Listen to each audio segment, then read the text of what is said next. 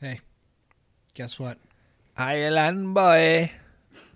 You know that song? Guess.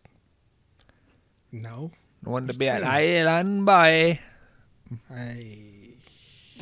From the Midwest, bro. We don't have islands here. One. Uh, I just I was like, wouldn't say I attacked. used. I was eating somebody, and they were. A girl? It was a no, it was a man. It was a very big man, but he was on the shitter watching a fucking YouTube video, and it was. Oh, Hi, this is when you. Highland boy. Yeah, Okay. I had it stuck You in my head. Like the last gotta- thing I hear before I. You got to be specific about that, bro. Yeah. Yes, I was Anyway. in my other form, eating a fat man. Just sold the last copy of Army of the Dead. No shit. Done. Yeah, we're out of here, guys. I'm so tired of that being a running joke around here, man. Yeah, dude, God it damn. got really old, really quick. All right. Okay. Okay. Okay. Hey, what's up, dudes? Hey, Hey, man. what's up, man? Did you guys hear? Good news. Yeah, we're out of Army at the Dead. Army yeah, of the we Dead's sold gone. the last one. Yeah. It's, Yeah, it's, it's it's awesome. You guys want a snack to celebrate? Duh. All right, here's a Let's crack couple. one off. Here's a couple mushed up Twinkies for you guys. All right. You got. Ooh, I'll just suck this right out. Mm-hmm. You guys been using reusable straws? But what do you? Huh? You've been sucking on your mashed up Twinkies with reusable straws. Like we we kind of put that whole thing out about. Oh, I No, I, I just rip it like this. I rip it, and yeah, and I'm I've been doing straight to the dome, dude. I don't know how to say that. You just smoked that Twinkie. I don't know how to else Yeah, to. dude. Woo! Sugar just- boy. Fuck. It's like putting it up in your asshole, dude. It just straight, boom, straight to your system. I, you would have tasted it more had it gone up your asshole. Quite honestly. probably. Yeah. Probably. I've also not been using a straw. I do all my liquids in a bag. So All right. Dan, you guys ever? Yeah. I'm just saying, like, while you're standing here, I, I don't wanna kill the fun being assistant manager and all, but uh, did you open the most recent delivery? We start getting those set out. Yeah, we got some like uh Invisible Man movie. Um, Nice, nice. Some Okay. like A little late for Roman- Halloween, but yeah, romantic comedy, and then some like Army, Army of Thieves, Thieves of Army, or something. What? oh god. it's like the Wait a minute. entire box. What is that? Wait a minute, let me read this. Oh my god. Oh my fucking god. No. No. What? No. It's a. You're not going to believe this. It's a fucking sequel to Army of the Dead. How? Oh my. How? the that movie just came out. the out. German safe guy. The Ger- they made a movie about the fucking safe guy. but he died. He died. He died. Oh my Jesus. Oh, here comes the UPS guy. That's probably all the posters and shit. All the promo. Yeah, I don't Oh my god. I don't want to Okay. worry you guys, but there's a there's a loading truck backing up to the building right now. Fucking Jerry. All right. Why does he love Zack Snyder so much? Just loves that guy. Did you see him when he 300 kicked that dude out of the store the other day? That was pretty. You sweet. saw him? Yeah. Oh, man. I, like- I actually haven't seen Jerry. Quite honestly, I was. He's been This is five day rental. shit. Okay. And I was like, oh shit, that's another lawsuit. All right. Well, I I guess we're gonna have to figure out how to get rid of these fucking movies. What else is in there? You said there was an Invisible Man movie. Yeah, um, something in here. Uh, Wait, Paul wait, Van Ho- wait. Stop What? right there. Give it to Kron. Here, Kron. Kron. What is this? What does that say? What is this? really putting me on the spot to read. Uh, so Twinkie's fogging up my vision, bro. If a setup could be made out of concrete, this was it, buddy. all right, this one is Hollow Man from 2000 by Paul Verhoeven. This week on Five Day Rentals.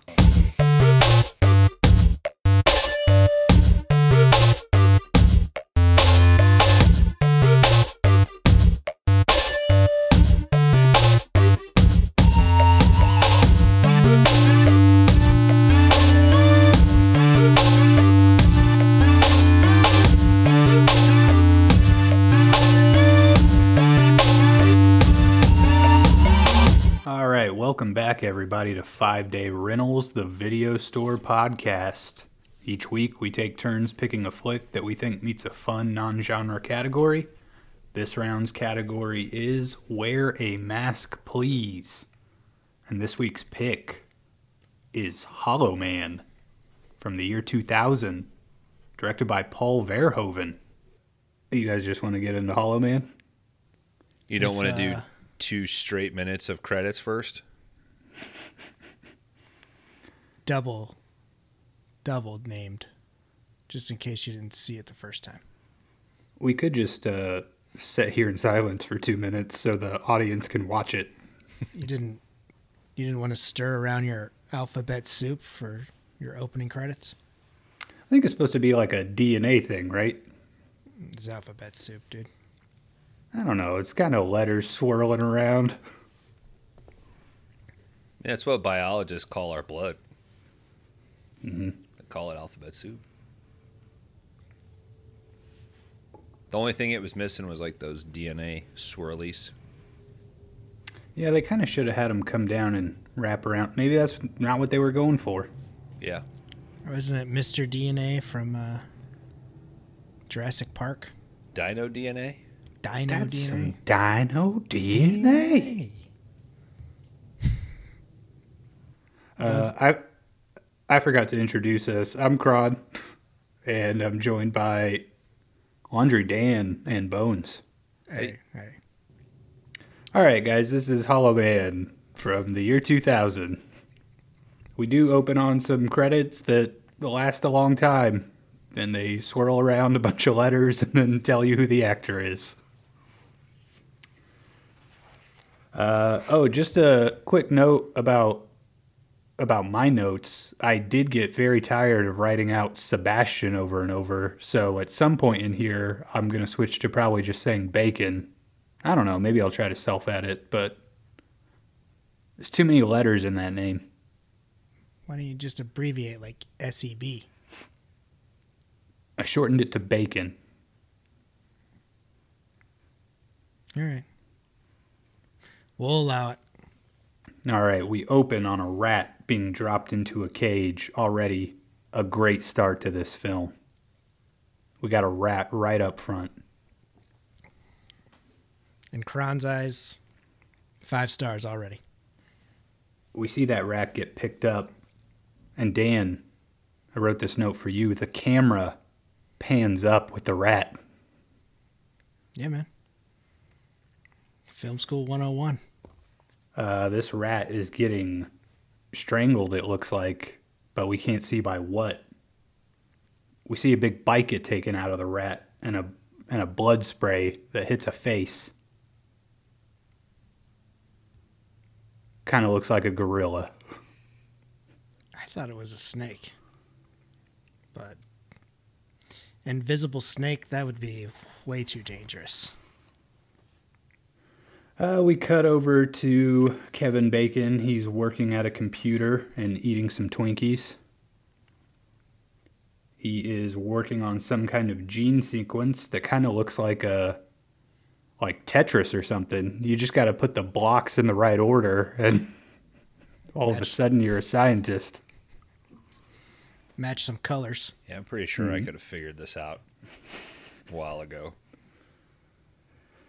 Uh, but the one he's working on falls apart. It says it's unstable.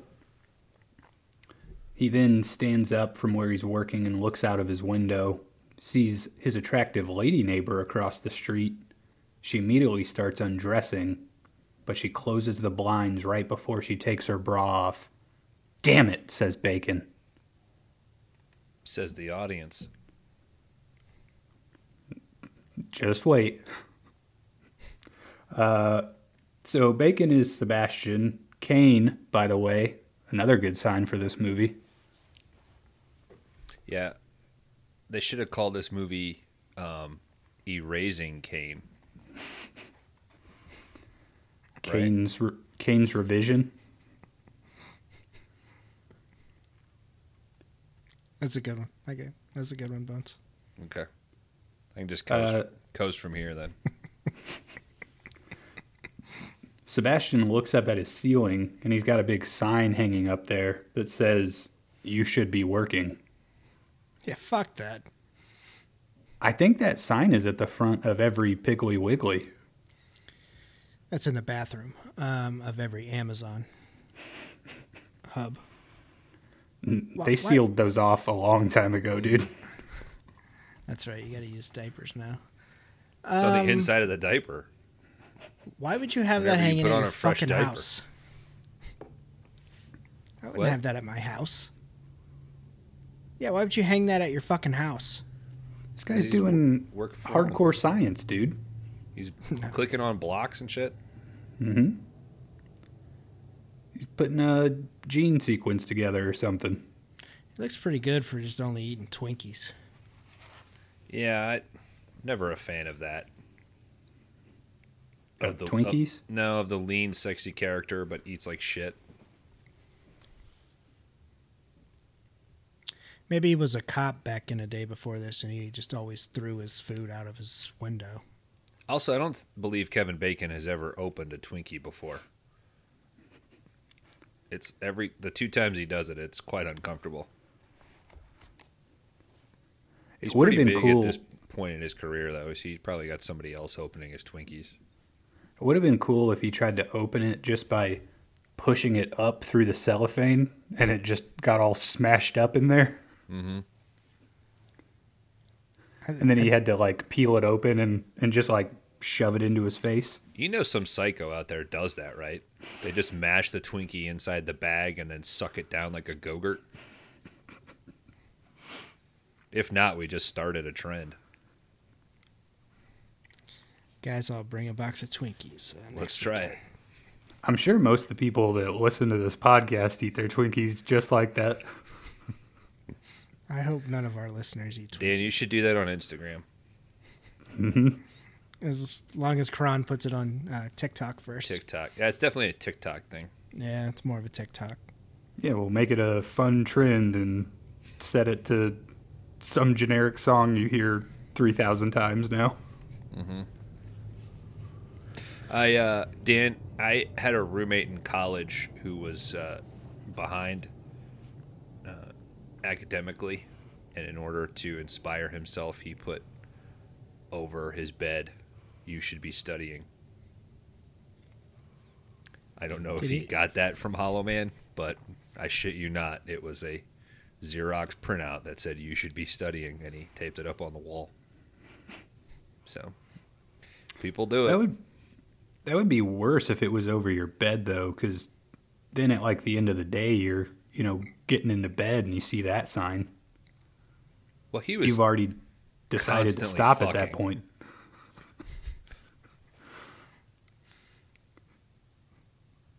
Like that was his problem. one- He was just like constantly fucking. So I'm gonna put one at work that says you should go You should home now. And fucking. Well, I was thinking maybe on that guy's like, you know, his his desk or his computer was a sign that said you should be fucking. So I was gonna say Bones should have put you should be fucking over his bed. and that way he'd be like, I like yours better, man. Or you should put like you should be snacking or something. I mean, we like were that. both fucking, but only one of us was failing. That's the problem. Like he had to go and ruin the whole thing, like ruin the vibe of the room. his fucks started happy and then they just gradually got sadder. Yeah, and then he's interrupting my fucks by like, "Dude, we should study." I was like, "No, I'm good. I'm fucking. I'm fucking." Uh, so Sebastian runs over to his computer. He punches in a few atoms or whatever the hell they are, uh, and he gets a sign that pops up that says "stable." He says to himself, "I am a goddamn genius." So he didn't try doing four reds and two yellows before. Like that was the first time he had done those colors. Yeah, I think there's who knows how many colors there are in this. Could be thousands. Well, that's true. And then there, there are also, also- different sizes of blocks. So It's not I true, mean, Kron. It's if not the true com- at all. if the computer is able to tell you if this will work or not, why doesn't the computer just present you the solution? Stop. This is a Nokia computer. And I had a Nokia phone, which only had three colors on it. That was probably the year 2000. Maybe. I don't know. Maybe, maybe not. Uh, we cut over. We see a couple in bed. The phone is ringing. Uh, it's 4 a.m. The woman, Linda, she wakes up and answers the phone. It's not a phone, though. It's a futuristic Skype call that looks better than the quality we're using right now. Mhm. She turned every light on in that room. Also, he's not at the computer when he calls her. She answers the phone and he sits down. I didn't understand the logistics of that either. But yeah, how rude of her to turn every light on. Poor Josh Brolin trying to sleep. Uh, Sebastian, he clocks this guy who's in the bed and he says, Who's that? She says, None of your business. Not anymore. Guys, these two have a past. Uh, Sebastian lets her know that he's cracked reversion and he wants Isabella the gorilla prepped for a live test.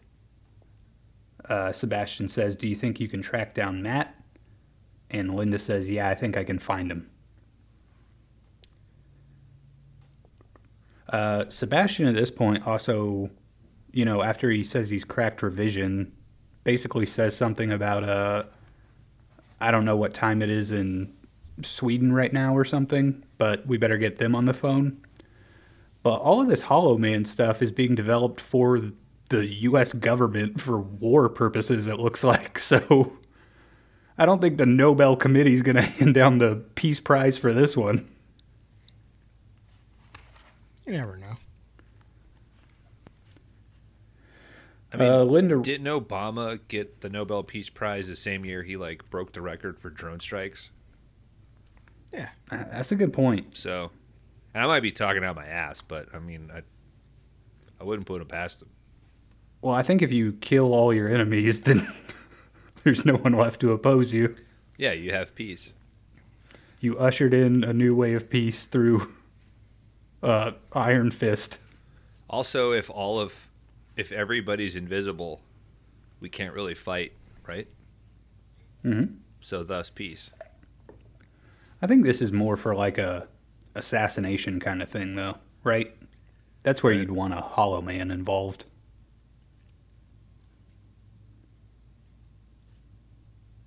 I can not speak on this subject. Sorry, guys. Why? Just can't. Dan's in a Hollow Man program. Uh, Linda runs over. She wakes up the guy in bed. His name's Matt. She says he did it. He cracked reversion. He says when? While you were sleeping. Kind of getting a dig at this guy already. Josh Brolin He's sucks as a boyfriend in this movie.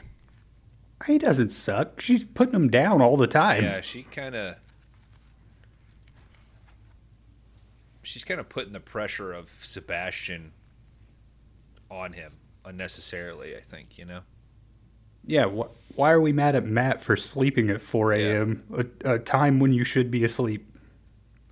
Coffees and Twinkies, man. You shouldn't be sleeping. Uh, so these two need to head down to the lab. Linda also recommends that they take separate cars at this point. Uh, Matt says you're going to have to tell him eventually. We cut over to Sebastian driving into work. He has a Porsche, and he's kind of rocking out to some, I don't know, what would you call this music? Radio friendly new metal? I'd call it shit. It might be the worst song It's pretty bad. we've It had really on the show. It sucked. Uh, Sebastian drives into a military base and parks. When he gets out of his car, I don't know if you guys noticed, but he has on a knee length leather jacket. Is that a duster? No. What I think you got to go you- past. You got to go past the knees to be a duster. what would you call a knee length leather jacket then? A knee length leather jacket. Not longer coat, I'd call it a, A dress dust. leather jacket. so it doesn't dust. have the ER. Yeah, you get the ER when you go past the knee. Uh, let's see. We see Matt. He's walking up to an empty-looking cage. Uh, he puts on some special goggles, which allow him to see heat. And we can now see Isabella the gorilla inside the cage. Matt So- opens the ca- what? These glasses, when you put them on, you just watch heat the whole time. Badass. Those are Some badass fucking glasses, dude. For me, the action is the juice.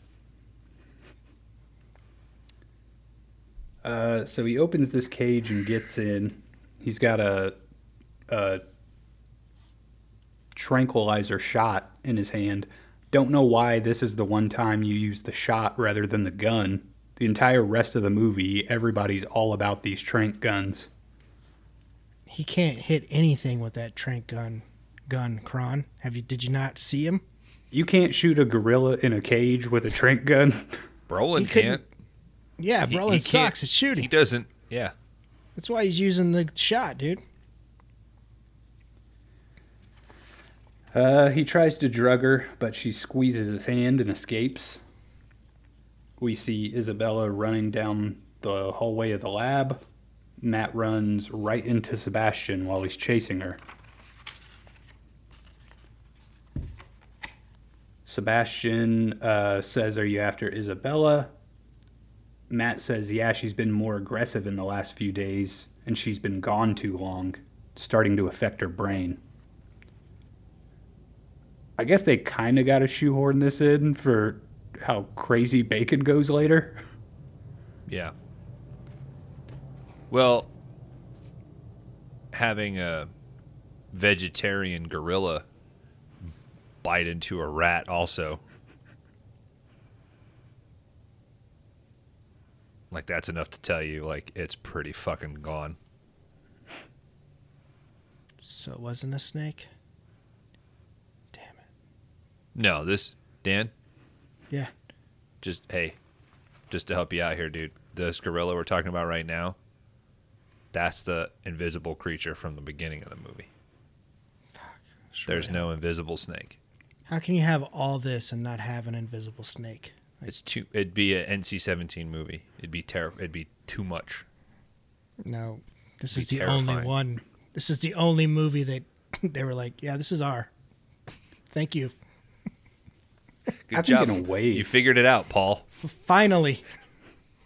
I think in a way there is an invisible snake in this movie later. Hey now. Yeah. Matt and Sebastian bet ten dollars on who's gonna get Isabella first. Uh, guys, I don't know if you work in a lab and a invisible gorilla escapes its enclosure. Shouldn't there at least be like a siren going off or something? I mean, it's a I don't know a eight hundred pound angry animal. No, they only write procedures day of. I mean, he did have a meeting later on that the general or whatever said you requested your privacy and we gave it to you. So Well, I And think Kron, I think Kron's saying that shouldn't there be a button or shouldn't Brolin get on the radio and immediately say, "Hey guys, Isabel's out." probably happens all the time. I mean, he got bit in the fucking hand by a gorilla, and he just continues to chase this gorilla. I'd be like, "Hey, workman's comp, I'm going fucking home." Like, where's the safety guy? I think there at least should have been some kind of siren or something. You don't have to alert everyone, but at least the people in the lab should know hey, our invisible gorilla got out. Also, put a collar on the fucking thing. Mm-hmm. Sure. A little bell Yeah, So I so say, people yeah. can hear it coming. like two bracelets and a like and a, and a collar, and then you know where the midsection of the goddamn thing is. Just like a cool hat.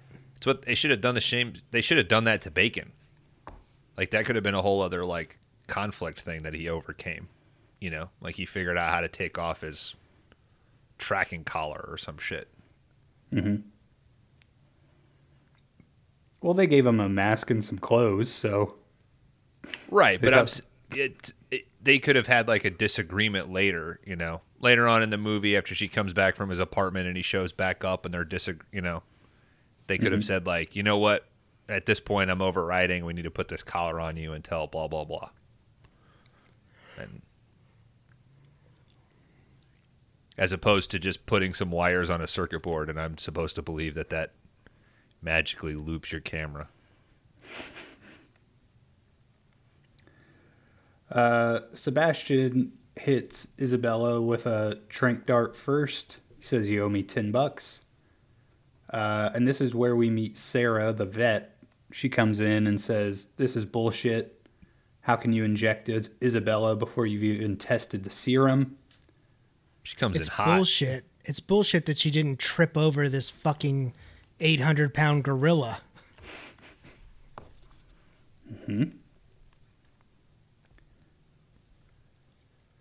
Uh, Linda also shows up at this point, and Sebastian asks, So who's the new guy? What's he like?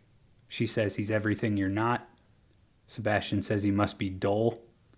Uh, and then Linda has to make like an extra big step. I don't know if she was off of her mark, but she's like trying to hit, it looks like just two stairs. And she has to do like a big, wide step to get there.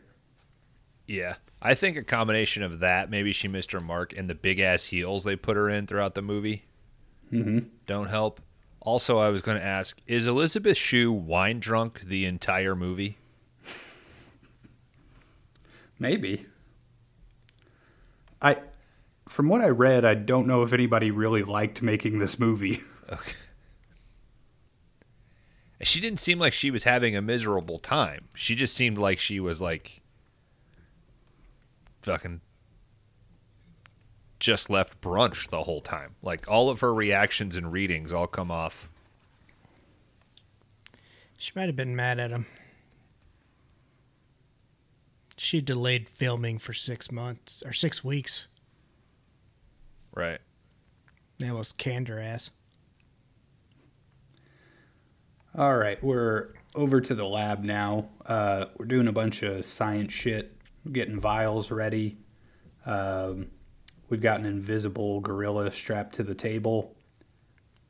Uh, we hear that Isabella has been in phase shift for 126 hours. And we're One more to and they would have cut that arm off. Yeah. Uh, we inject this gorilla with the serum, and we see the serum start to flow into the veins. The heart appears. We see some bones forming, some muscle, a skull. Guys, I don't think this movie looks amazing, but for 21 years old, CGI looks pretty good. Yeah, not I, bad. I agree. Uh, something goes wrong after they've injected this serum. Blood pressure starts crashing. Uh, is going into cardiac arrest. Linda pulls out what we'll soon realize is her favorite tool from the medical field a defibrillator. Uh, she starts shocking Isabella.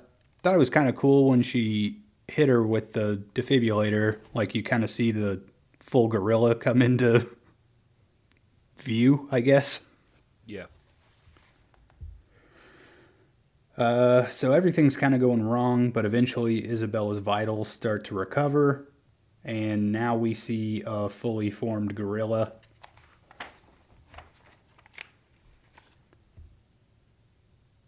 So I guess that was a success. They did it. They take Isabella back to her cage. Sebastian says that he wants to vivisect her, basically cut into her brain, see how everything went. Uh, this really pisses off the vet, and Sebastian kind of jokes that he'll wait a few weeks to do it. Linda announces, Come on, guys, we finally have something to celebrate. Then we cut over to a very fancy looking restaurant. Everybody's all dressed up. They're cheersing. Uh, and then there's there's another scientist named Frank, and I thought this part was really funny. But we like kind of cut over to him, you know, midway into a joke. And he says, uh, then there was this big explosion, and she says, If you're so smart, how come you're still in the second grade? And it just had all of the energy of that part in Dumb and Dumber where he's like, Do you like me? And she says, No, but that's a real nice ski mask. It's like the exact same delivery and tone. Everybody busts out laughing when he ends this joke. Uh, Linda notices Sebastian's gone. She walks outside and finds him where he's just kind of staring off into the distance, looking at the Capitol building, I guess. Probably planning what he's going to do on January 6th. If only. God, could you imagine if they had a Hollow Man on the team, dude? Probably still trying to track him down in there. They had somebody on the inside. Yeah, but he wasn't fucking hollow. I bet they were working on it. Somebody in QAnon injected themselves with something they thought was going to turn them invisible. Day of. Bleach and water or some shit. Mm-hmm.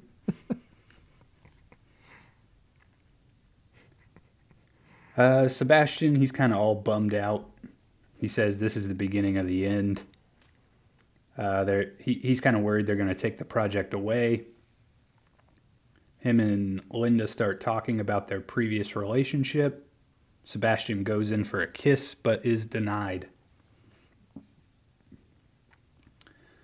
Sebastian goes back to the lab. We see him talk to an invisible dog for a little while, and he says, What's it like? I'm locked in a long's this- fucking cage. How long has his dog been under? That's a good question. Because nobody gives us a shit about the rest of the animals. Nope. Eh, They end his misery. They're really focused on primates, I think. Yeah, I get that. So why are the dogs? I don't know. Maybe the Pentagon wants invisible oh. bomb sniffing dogs. I don't know. They want a dog to do a little wet work for them. What- mm-hmm. What are chimpanzees? 98% matched to humans? So, Yeah. Why? Why would? I mean, you'd think it'd be a bonobo or a chimpanzee. Yeah. You wanted something more fierce like a gorilla. They're badass, man. I wouldn't be fucking with no Maybe my favorite animal. The gorilla. I think so. And maybe that's cheap because they're a primate, so that's not me going very far. But I don't know. Dan, favorite animal. Oh, uh, monster dog. Good, good. I'd go with rat. Well, I You mean, if we're if we're doing made up animals, What you talking about, dude? Monster dogs aren't made up. My favorite animal is an invisible snake. I feel like you guys are going for size rather than sheer numbers. yeah. But out, I mean, like, let's see. You're you got to talk. You're talking hundreds of rats necessary to take out one gorilla. Yeah, but there are rats to spare, dude. Like, Right, but I, unless he's swarmed, I mean, a gorilla. I, yeah, what could take a gorilla? An elephant? you telling me a rhino? ten? You telling me ten thousand coordinated rats couldn't take down a gorilla? Not if it flooded that day. Dude, rats can swim. They don't like water. They don't like it, but they'll deal with it. This is what I'm talking about, guys. I don't know, man. You're going Hey, for brawn, ten- not ten- numbers. Ten thousand You're probably right. I'm sure the ratio is probably something like 10,000 or 100,000 rats to every gorilla on the planet. Mm-hmm. Plus, not to mention all the fucking diseases and shit that they carry. Mm-hmm. Yeah, they But- almost killed a whole, you know. But I'm al- Us. I'm They always, almost took us out. yeah. I'm always gonna go size and power. I mean, that's just it's just me, baby. But again, They Dan, if you're picking monster dog and made up animals, I'm gonna go fucking King Kong. That's still a gorilla. Right. It's just a gorilla on dope. He's not doping, dude. He's Dude, all doing born that something. way. He's all natural, dude. Skull Island. produced Godzilla. him. Godzilla's the one with fucking mutations and shit. You guys doing steroids? I don't know. No, You guys are are are we a pro steroids podcast? I say do whatever you want. If it makes you happy. Get buff as hell. But if the rules, if the rules dictate that you're not allowed to juice, you shouldn't be juicing. Nah, crank up, guys. Get swole. Bulk up. Lose your moose knuckle and gain some I muscle. don't get me wrong. I I agree with the SNL skit. Like there should be a juiced Olympics and an all natural Olympics. There should be a juiced baseball, which is just no fun to watch. Because they're either striking out or hitting home runs.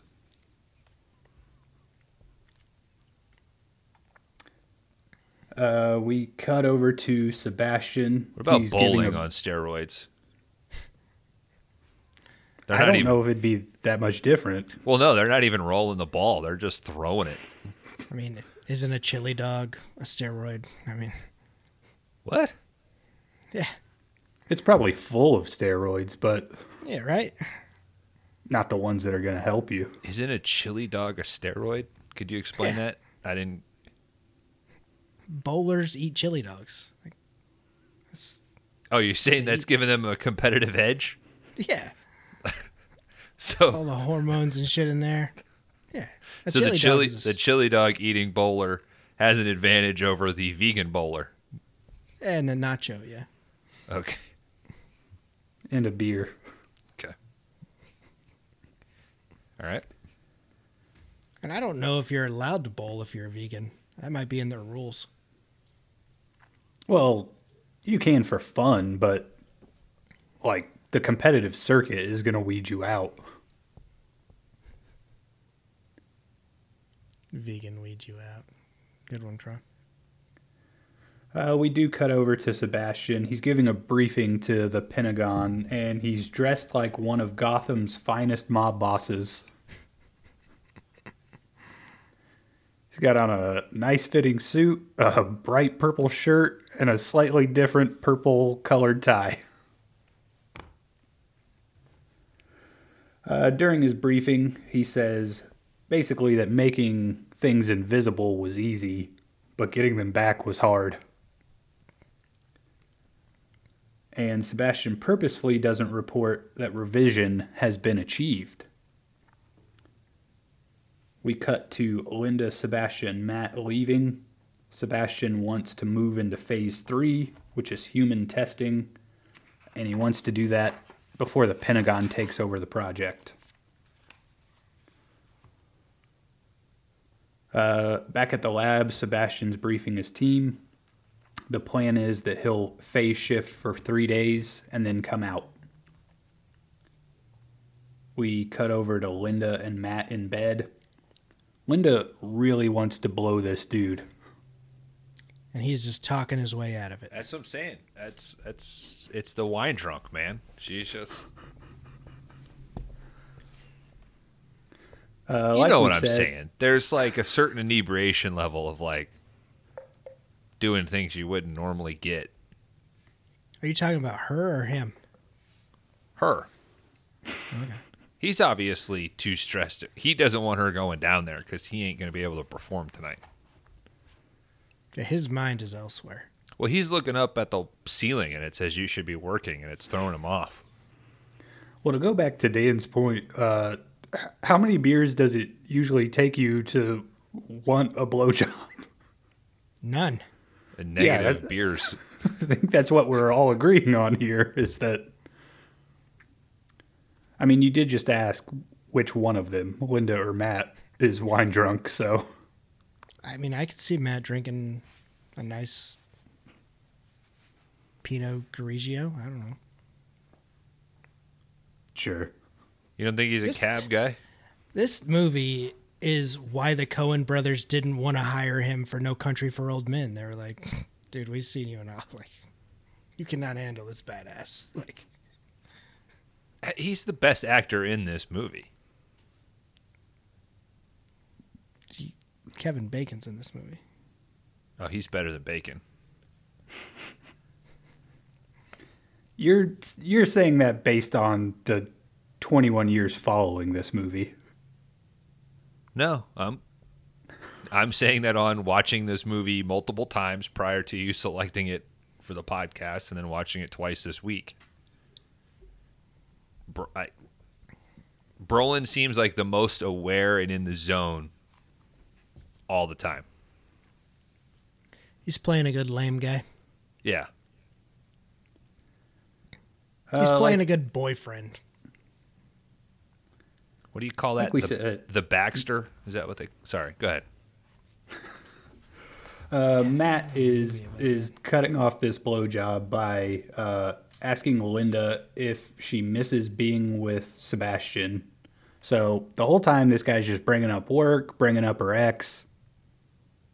He's doing everything to not get sex going. But that's what you do. When you find out that your, you know, girlfriend was with a dude who had a 10 inch dong, you know, it kind of fucks you up. And he's got the equivalent of a 10 inch dong, just inte- like intelligence wise. Not if you got a 12 inch dong like one of us. Sorry, dude.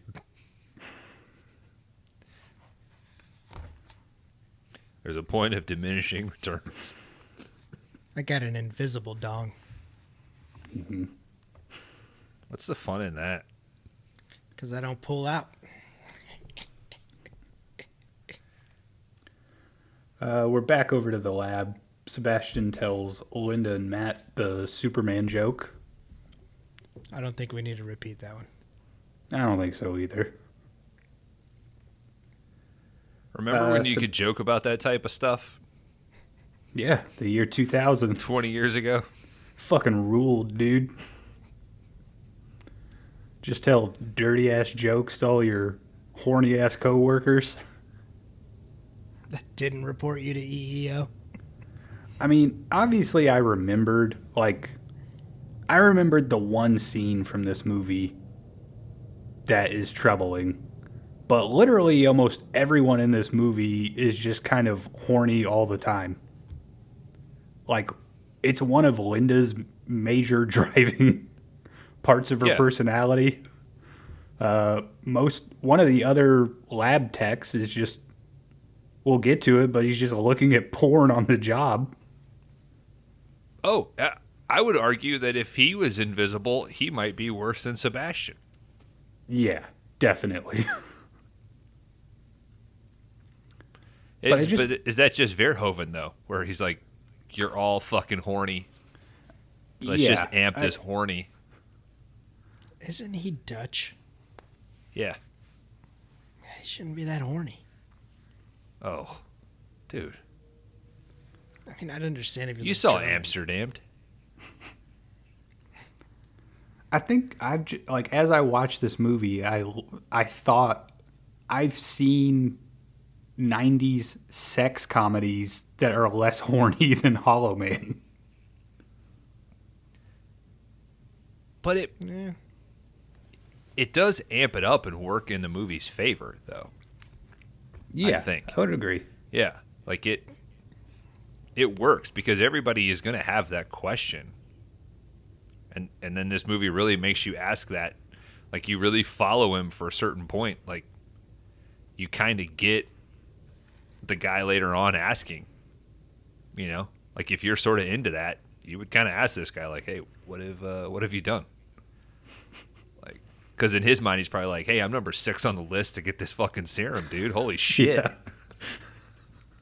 He's like, no, I, I seen that shot that you have to take, and I'm not f- I'm not fucking with that uh that Uzi right there. No, I think the lab tech would still, Wait, even after watching Bacon almost die, he would, he'd be next on that bed, dude. but okay, so let's ask this question, Dan. That needle is big enough to justify you not getting the serum? I just don't understand why they have to put it into the top to to go to the bottom. It's like why can't you just shoot it from the thing? And yeah, the fucking thing was like mm-hmm. a, a fucking gun. I was like, what the? F-? Government's not going to pay for that. We're going to get the little sh- dinky shots. I think they had to get a syringe that was big enough for both human and gorilla. But they don't. Uh, for Kevin Bacon, they put it in an IV. He already has Yeah, an IV true. set up, so he's probably got a 18 or a 20. All right, let's go EMS uh, technical jargon for a second. The the bigger the needle, the easier it is for blood and stuff to pass through. Right? That would just make sense. So your your blood platelets and your actual blood cells are like they can only get so small. So it really is like necessary to have a larger needle. So in the inst- in this case, like even when Bacon does it to himself later, like he has an IV, somebody's already started that. So regardless of that needle, who gives a shit? But you could fucking put a shotgun in my arm if I got to be invisible for a few days. Fuck yeah. Be cool as hell. I always try to at the hospitals. I always try to get the double zero gauge IV. Yeah. I want that. I want to be drain my blood in ten seconds. Yeah. Let's Get, outta in here. and get Yeah. out, dude. I mean, what gauge do you have in your penis, Kron? In my apple lane. Yeah. Double zero. Let's so he can whip it out and show the nurse, like, I can take it. Mm-hmm. Check this out. Bring it on. Proof, only of, got- proof of per- perforation there, buddy. I I literally only got this to show you that I'm cool with the bigger IVs. Listeners, this is a uh, conversation from Strangeland. I think it's that's our first episode ever. Go check it out. It's a classic. I love giving Uh. blood and trying to be like the fastest fucker they've ever seen. Like just pinching Mm-hmm. that thing. Like I'm trying to impress this woman who's been in a trailer, sweating her ass off for eight hours. It's just volunteering. Yeah. She's gonna think I'm the coolest blood donator ever. The first time Donator, at donor. Fucking adding syllables. Yes, Chrome. the fir- the first time at our the high school we all went to when they were like, "Hey, you can give blood and leave class right now." I was like, "All right, that sounds good." And I went down there, and the nurse instantly went through both sides of my vein, and she was like, saw this like worried look come on her face, and she was like, "I think I did it wrong." It's like, "All right." She was like, I'm going to pull the needle out. It's probably going to hurt pretty bad. It's like, okay. And then I had a bruise like the length of my forearm for days. Should have sued, man. Do you think that's karma? I don't, I was just trying to get out of class, man. I know, that's what I'm saying. If you didn't have pure intention. Well, there were like a bunch of other people doing the same thing, and that didn't happen to them. Should have happened to everybody if it was karma. All right, where are we? Uh, Sebastian disrobes. Uh, we see some bacon ass, and Linda and Sarah both take a little peek. Bacon says, "Come on, ladies, this is science." Uh, again, we go through all the science shit. We're getting the serum ready. We're taking some vitals. Uh, Sebastian offers to inject himself. in case anything happens. Everybody has, you know, deniability. Uh, nothing's happening at first, but then Sebastian says his arm is starting to tingle. And then it's starting to hurt a little bit. And then we just kind of see him pop up. He's writhing in pain. Uh, I don't know why, but as he's disappearing, like one of the first stages is it basically looks like he's got a bunch of acid burns all over his face. Yeah. I don't know if going invisible was the same thing as dissolving, but it looks more like a dissolving. Uh, his brain waves are spiking, blood pressure's rising. Uh, Linda, of course, runs over, grabs the defibrillator, but just as she's kind of getting that gel on the ends of it, he kind of starts to even out. Uh, we see him starting to disappear. We see his little muscular penis as the camera moves down. You think that's And on rocket, You think baby. that's on roids? Well, don't roids doesn't roids like fuck up your balls or something? Fucks up your balls, but I think on some people it actually makes your dick. It can make your dick a little bit bigger, or it just appears bigger because your balls are smaller. My note was just bacon thermal dick. We're not into thermal yet. We get thermal later, but mostly, mm-hmm. yeah, mostly it is just vascular penis, and muscular penis. You do get you do get a little bit of the back of the sack when he first starts to turn. Mm-hmm. That is sort of the bummer of having this giant 4K television now.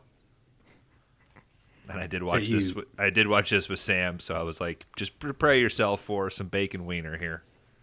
So I think you mean that's the benefit of your big 4K television. yeah, You get to see a little scrot and taint every now and again in these older films. Uh, anyways, Bacon is now a skeleton, and poof, then he's gone. So he is fully the Hollow Man now. You said you were somewhat impressed with it with the gorilla. How did you guys feel about it with the human body? Do you think the CG holds Yeah. up? I mean, I think it still looks pretty good considering the age of it. I guess it's just kind of all the big CGI pieces are the exact same thing, right? You see the gorilla come back, then you see a man disappear, kind of see a, a man come back. Yeah. I think the more interesting stuff is the when he's interacting with physical things, like him with the blanket or the sheet wrapped up later. I think is like the best looking thing. Like anytime he hops in and out. Um, still don't know how they did the boob. We'll talk about that. That that's sort of crazy, but I think it it should be noted. I think it's an interesting take to not just have him vanish you know that somebody thought like well maybe your system would you know you would dissipate in layers Mhm. so didn't they do a bunch of like crazy scans on kevin bacon's body so like Yeah, I think they had a whole science now of has his all of kevin bacon somewhere Yeah. replicas of his face and everything.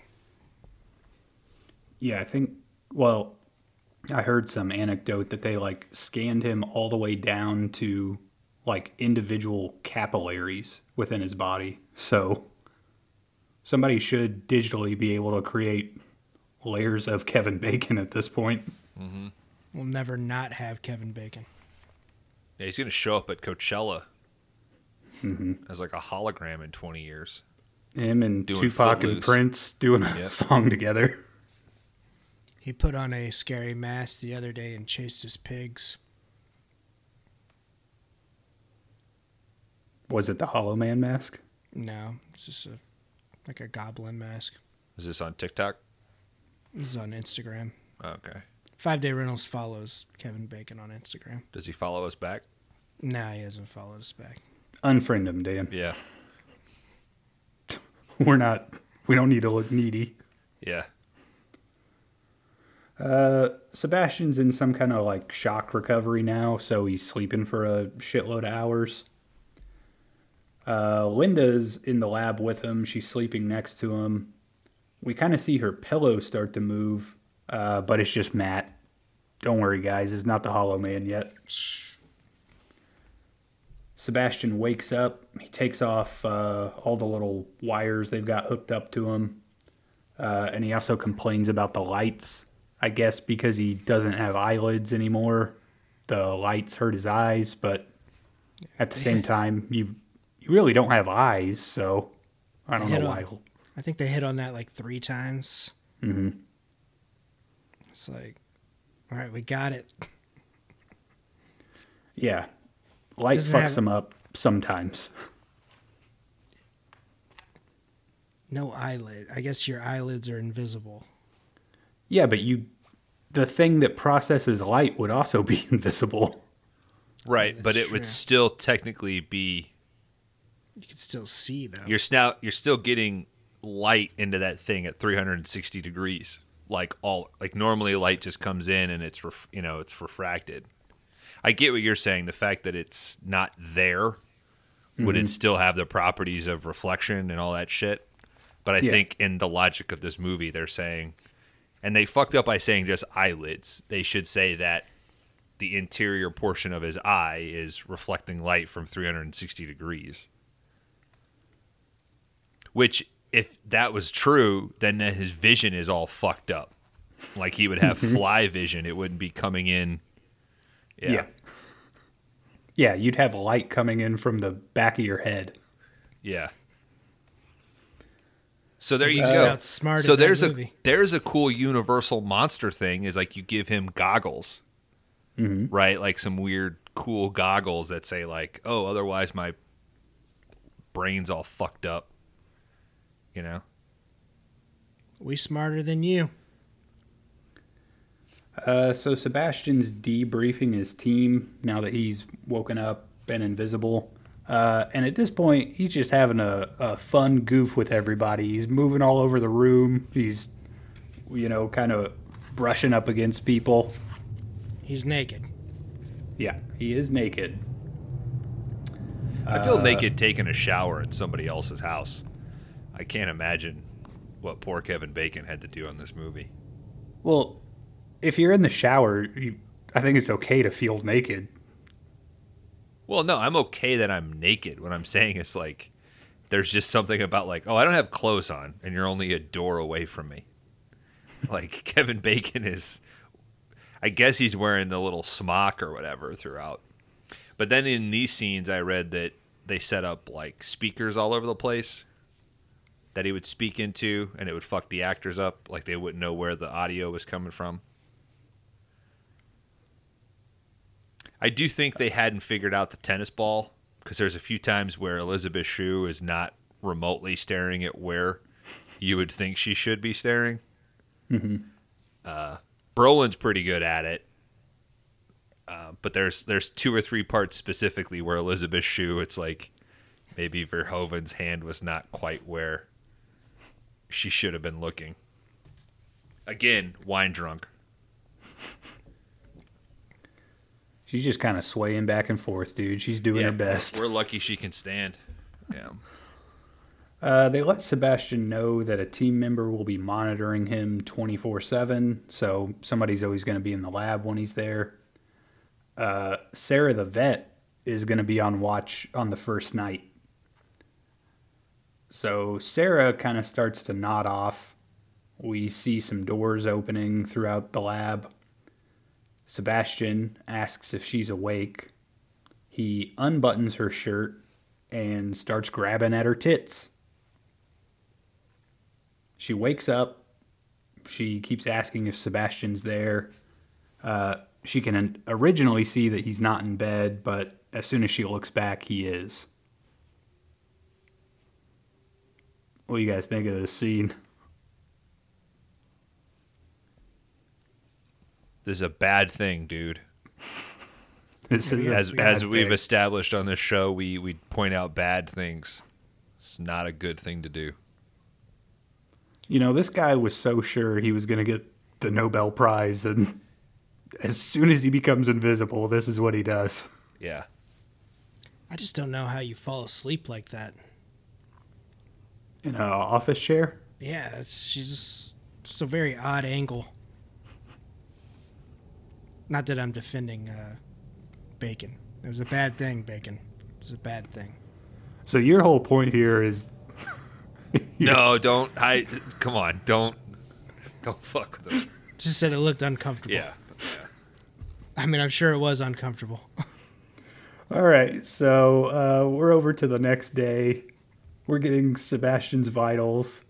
Uh, Sarah seems nervous, obviously. Uh, she's having to work with some invisible guy who just felt her up. There's another lab tech named Janice. Uh, she goes to the bathroom. A urinal next to her flushes, and she wisely puts on her goggles to check everything out to see if uh, Dr. Pervert's in there watching her. Did he pee all over the urinal? Like that one urinal is like all red. Mm-hmm. See, I don't think you needed this scene. Like, you already have what you have, and then you put him in a bathroom watching a lady pee. Like, did you really need that? No. I think it adds a, a doubt to her. Like it, it adds it ups her panic because she talks about it later in the break room. She says, "I can't even pee without thermals." Blah blah blah. And the other guy's like, "Who would want to see that?" So I do think there's an interesting element of like creating because the vet gets the you know the fondling, which sucks. Then she starts to get this doubt. Linda already kind of knows that he can be kind of shitty, so I think building that doubt. I I do think it's a little. It's Reaching. Verhoeven, so it it pre it does verge on like, well, if you're into chicks peeing, here you go. Mm-hmm. I honestly think he just he wrote a scene or put a scene in to see a lady pee on the toilet. So Right. this was more a Verhoeven scene than a scene for you, the audience. Uh, let's see. The team's talking. They're discussing what Sebastian's capable of. So this is kind of the scene that Bones was just talking about. Uh, as they start to leave, we see a chair turn around and Sebastian's sitting there. He's been listening to them. Linda is over in the lab. She's looking at a blood sample in a microscope. And guys, if Bacon was really a maniac, he would have installed two little razor blades in that bad boy. Yeah, this is a fucking letdown of a microscope. Uh, Seba- I didn't get the microscope and stage fright. Fuck. this could have been the microscope category almost. So Sebastian keeps moving uh, Linda's coke around while she's trying to work. He then starts to massage her and kisses her. Again, not cool. No bacon. No. Especially what he Yeah. does here in a minute. and he asks her if she would like to know what it's like to make love to an invisible man, and he lifts her skirt up. Well, she said, "I've already, I already know you. Were, you weren't there." Well, doesn't he say like you want to guess what part of my body this is? Yes. also, No bacon. No. and he lifts her skirt during one of those awkward eye line scenes. She's like trying to walk away, right? Mhm. Yeah. So we're back over to the lab. It's time for reversion. Uh, they inject him with the serum. It kind of starts to work, but Bacon says something's wrong. His lungs are seized up. He's thrashing around. Luckily, they get him breathing again, but he disappears. Linda is talking to Sebastian. Uh, and she says, What will Kramer say? This is Kramer's one of the Pentagon guys. Sebastian says that he doesn't need to know. And Linda says we should at least tell the others. We cut over to Bacon. Uh, this is where they're giving him a mask. So they're pouring a bunch of goop all over his head. Uh, he's already, you know, sexually assaulted two people at least that he works with. So maybe this is a good idea just to keep a track of him a little better. Uh, once the mask is kind of set, Linda trims out a mouth and some eye holes. But I did notice they leave his nose and ears covered up. So You can kind of notice it in the audio too, like when he's talking, that there's that his nose is covered. uh, we cut over to Matt and Linda. They're busy working on uh, this Adams game again, trying to figure out human reversion. we cut back over to the lab. Uh, Bacon, I didn't get this part, but I don't know if it's just because he's been invisible for so long. But there's a scene where he like is running to a bathroom and he throws up a bunch of water. Uh, and then he starts getting pretty snappy with everybody. He says that he's been phase shifted for 10 days and the plane was only three. We cut over to Carter, who's another lab tech. He's in the control room. He's jamming some tunes, drinking a big gulp, and he uh, starts looking at a nudie mag. He could be a security guard in dead heat. Mm-hmm. He's qualified. Mm-hmm. I don't know if you guys caught this line, but as he's looking at his magazine, he you are. says, Well, he says that, but then he also says, Man, I'd suck the tits right off you. Oh, I creepy. think I think you've sucked too hard when that happens. yeah. That's a good did, sign. um, this is the second movie we've had with weird Christian subtitles. Did uh, what? Is, what did they add to that to to stop them from saying that? So I did have subtitles on, and when he says that, because it's like they cut back to him, and as soon as they cut back to him, he says that, and there's just no subtitles. so, like, you see his mouth moving, but even the people creating these cleaned up subtitles were like, no, just go to the next one. This might be the first one in a while that I didn't watch with subtitles. I always turn them on for for when we do a Huh. movie. They're like, uh, suck the hits off of you? no, that doesn't make sense. I'll suck the shits out. No, oh, t- It's even worse. Tom, Yeah. come on. Well, I don't know. Uh, Bacon comes by to say that he's going to be leaving for a little while. Carter immediately runs and calls Linda, tattles on him. So, not as cool as you think he is from the previous scene. Snitch. Uh, and I think this might be a good place for us to take a little pee break.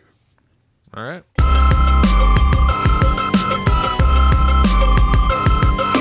All right, so Bacon slips past Ed, the security guard. He throws on some more of his weird, shitty music and starts driving back to his place. Guys, that's not Evanescence, by the way. But it could be. Evanescence It- would have been better. I thought it was at first. I was like, really? And I I looked through the credits to see. It was not. Uh, on his way home, he scares a couple kids that are in the car next to him. Uh, once he gets over to his place, he decides he's going to eat a Twinkie, grab some books and some CDs. As he's doing that, he notices again that his neighbor has arrived across the street. He's kind of looking over at her, and he says to himself, Who's going to know? She will. And you will. you will have to live with yourself. No bacon. No.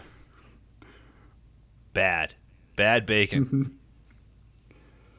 Uh, but Bacon, as he'll do in this Paul Verhoeven movie, uh, starts to take off his clothes and his mask. We cut over to the neighbor. She's getting out of the shower. Doorbell rings. She answers it. No one's there. Uh, doorbell keeps ringing. So she does that thing where she opens the door, walks out into the hallway. Still doesn't see anybody. She goes over and sets at a vanity, kind of is applying some lotion. Uh, her mirror starts to tilt down. She fixes it, and then it tilts up. She stands up. She's scared. Uh, she gets grabbed, and we see her kind of being forced to the bed. We cut over to Linda, who arrives at Bacon's place, and she finds the clothes and the mask on the ground. As she's leaving, we kind of see Linda from the hallway. Uh, she's pretty suspicious, but obviously can't see him. And we're back over at the lab. The team is dividing up the trank guns. Uh, Bacon shows up and says that he just left to get a few things. He's getting stir crazy. Linda tells him if you pull that shit again, I'll go straight to the committee. Once she says that, Sarah the vet comes over and says, Doesn't the committee already know? Which is a good question to ask. Uh, but they don't. Linda says her and Matt will take responsibility. Uh, we cut over back to Carter. He's getting Bacon's vitals. And he starts asking him some real pervy questions like, uh, what was it like being out there in the world? If it was me, I'd be fucking with people, touching them, whispering in their ears. Bacon admits that he did mess with one lady and scared her a little. And Carter is super into that. Yeah. No, Carter. Yeah. No. You scare. What else you do? Yeah. Uh, we cut over to Linda. You She's think that's in bed. you think the actor pract like that's the one scene he like really honed in on? it's probably what he read to get this part. Yeah. Oh yeah. Did you fuck with her? Yeah. And Verhoeven was like, I can totally see myself in your character, so you're hired.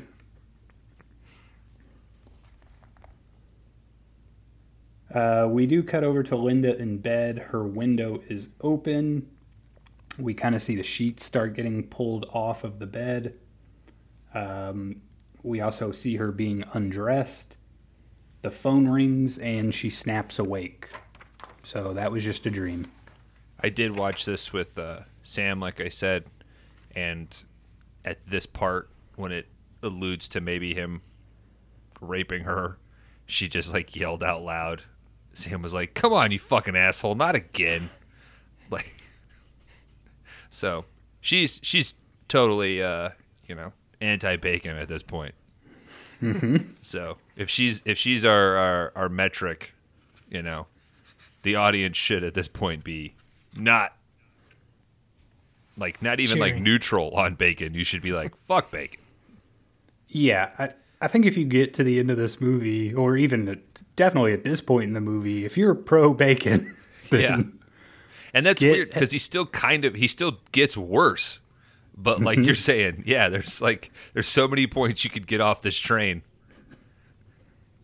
If after the first half hour you were finding yourself in the pro bacon camp, get help. Yeah. We cut over to a meeting at the lab. Matt is reporting his results. His reversion gets up to 95%, but then it collapses. Uh, Bacon snaps at him. Linda defends it, but Bacon is now calling invisibility his gift, and he threatens Linda some more. Uh, I don't know. I mean, Bacon does turn into like a giant sex fiend as soon as he goes invisible at no point in this movie does he ever try to help himself out of this situation that he has put himself in. Yeah. By trying to work on his own project. Yeah. So he's getting like real shitty at everybody for not figuring it out, but he's too busy raping people. Yeah, that might have been a cool thing. Is that like you know you shoot some sequences with him trying to work on it with Brolin. Mm-hmm. You know, like you see a keyboard typing and blah blah blah. Like he, you know, the first few days he's like trying to figure it out, and you know they're like, "Hey, you should be resting." Blah blah blah. He's like, "No, I got to work on this." And then maybe like you uncover that he's been fucking up Josh Brolin shit the whole time. Right. Like at a certain point, like that would be awesome. yeah. Like, oh no, he was like he was pretending to try to cure this, but he doesn't want to. You know, and then maybe you bring in one of the other characters to have figured that out, and that gives Brolin more motivation to be like, oh no, I actually did figure this out. You just kept sabotaging me, or something. Yeah, like you're saying, mm-hmm. it's really weird that they go three days he's miserable, ten days he's like throwing up and shit, and then he gets to rape a woman, and then he's like, "This is a gift," you know? Oh my god. yeah. Uh, Bacon's in his room. He's eating some Twinkies. He's probably smashing them all up and then just licking them out of the wrapper. Probably. He starts studying his security camera. He goes down to the lab and gets some parts, hooks them up to the camera. We cut over to Linda's place. Uh, we kind of get a shot, like a POV shot, going up the fire escape. We see Matt shows up. Uh, Linda pulls off her pants, and these two start banging. But the window gets smashed in. Linda's worried, so she calls the lab, but they report back that Bacon is visible on camera in his room. We cut back over to the lab. Bacon's kind of walking around sulking. Uh, he's mad that Linda and Matt are together. The dog that we saw earlier just keeps barking and barking, and Bacon just walks over and slams him the same way Jason Voorhees slams a person in a sleeping bag. Definitely not a dad dog. God damn. I mean, it is brutal. It looks fucking great. How like the like the timing that they get on panning up and hitting the the you know the feed on the thermal camera. Oh. But the sad truth is, is there's people out there who go, "All right, now you've lost me. You killed the dog. I'm done. out." I'm out." they made it through the finaling. They made it through the rape. No, I'm done. You can you can rape all you want, but do not kill an animal. Yep. Oh man, I was totally with Bacon up until this point because I'm a dog guy, you know? Mm-hmm. My favorite animal is a monster dog. I like that guy. Uh, Linda shows up at the lab. They find the camera setup that Bacon's hooked up. Uh, Linda and Matt at this point decide this situation is totally lost. They have to go tell the Pentagon guy. So we cut over to his house. They br- they brief Kramer on what's been going on. Uh, as soon as they leave, Kramer kind of goes outside. He's lighting up his pipe. he does not let up on these. Like they just, it's really just written at how f- he is just so disappointed in them. like you really fucked up. Doesn't accept any apology. Nothing. Just You should probably start packing. yep. Yeah, I think Little I late for apologies. Like it's just, it's, it's brutal. Yeah, I think there's a part like right when they are leaving, leaving. Uh, they're like, "Well, if it's any consolation, we're really, we really feel bad about this." And he's like, "Hey, maybe you should just start cleaning out your desks." I don't have that in me. Even when I'm mad at somebody, I'm still like, yeah, it's all right. Like after three rounds of reaming you, I'm kind of worn out. But this guy, he's he's legit. Uh, so he is smoking a pipe outside. We see Bacon's face appear in the smoke. Kramer gets pushed into his pool, pool. And then we see Bacon drown him. Back over at the lab, Linda finds out that Kramer has been drowned the night before. That water try it. effect of him climbing out of the pool, I think, still holds up too. And say, yeah, these are some of the better stuff that holds up the water and all that. Yeah. Uh, Linda tries to call another general, but as soon as she picks up the phone, the line gets cut. Her and Matt go over to the elevator thinking they'll get upstairs to another phone, but their access codes don't work. Uh, He pulled a Peter, man. Fucking Hollow Man and Stage Fright, same movie, Karan. same movie. Well, plus we got the microscope thing, so I guess this is kind of a maybe this is a perfect blend of the Phantom and stage fright. I don't know. One of these leans into rape a little bit more than the other two.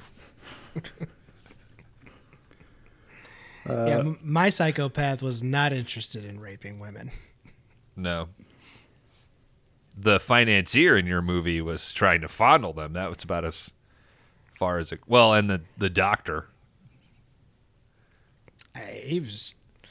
This is the best day of his life. Yeah, he was. Yeah, he. He had a shot and he took it. It's like finally. Uh, these docs they they decide they're gonna go check on Bacon. Well, you know what? I'm going to take that back because Catherine Zeta-Jones, uh, she would have raped any of them. I think she, she, She- did ask for the Phantom's body. Yeah, she did request a corpse be given to her, so Bones might win this one. yeah, you picked the most perverted movie, Bones. Your movie was worse than Hollow Man.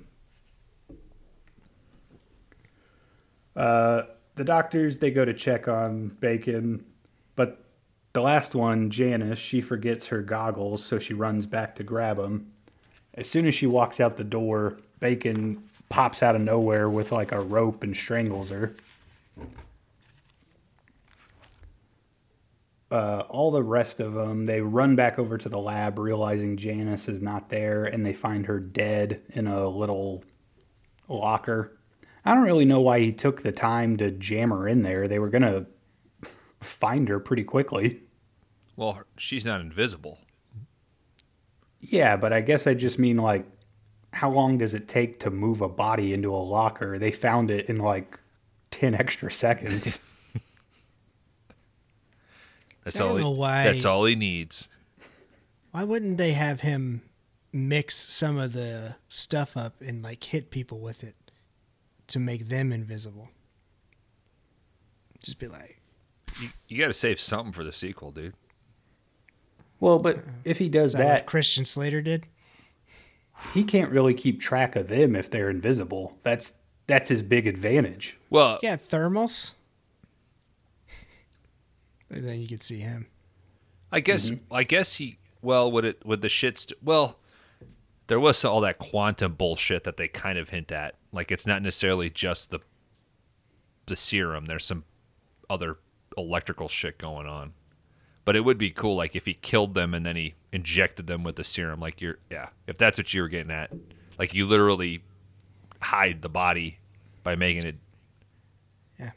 hollow. I mean, the the lady didn't trip over a 800 pound gorilla. She's not going to trip over a dead body. That's a good point. Uh, everyone realizes that Bacon has fully thought this out. Nobody knows what's going on except for the people in that lab, and he's essentially destroying the evidence. Matt and Carter load up a couple trank guns and go to look for him.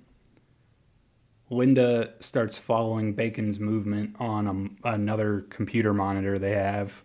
Um, so they show up as like little red triangles.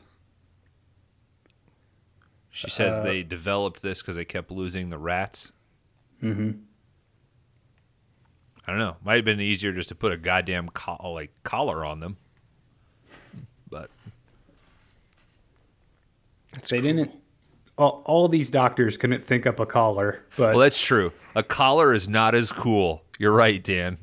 This computer thing is real cool. Frank briefly mentions that uh, he can't break the encryption, but he has identified a ladder in the elevator shaft that they could use to get out. Matt and Carter kind of split up in a hallway, so they're going to kind of corner Bacon. but as soon as they both turn, uh, they meet each other. So, how do you get by us? Matt says. They put on their thermals. They're looking everywhere for him. They shoot a they shoot like behind a pipe, but they realize it's just a steam vent over there. One of these classic underground scientific labs that's just full of steam vents and pipes everywhere. Uh, as soon as Matt turns around, he sees that Carter's getting choked. Matt shoots up at where Bacon would be, but he hits the pipe and breaks it open. We briefly see Bacon in the steam, but he just lets go of Carter, and the guy falls in a real bad way, slams his head on like a piece of metal jutting out from the wall, God. and now he's just bleeding out everywhere. Matt gives chase, uh, but he can't pick him up anywhere with all the steam. So he's got the goggles on, but as the temperature in the hallway rises, he's getting less and less, you know, bacon in his vision. Uh, Matt, I, I don't know why I thought this was funny, but he just yells out over the monitor, like, I'm losing resolution.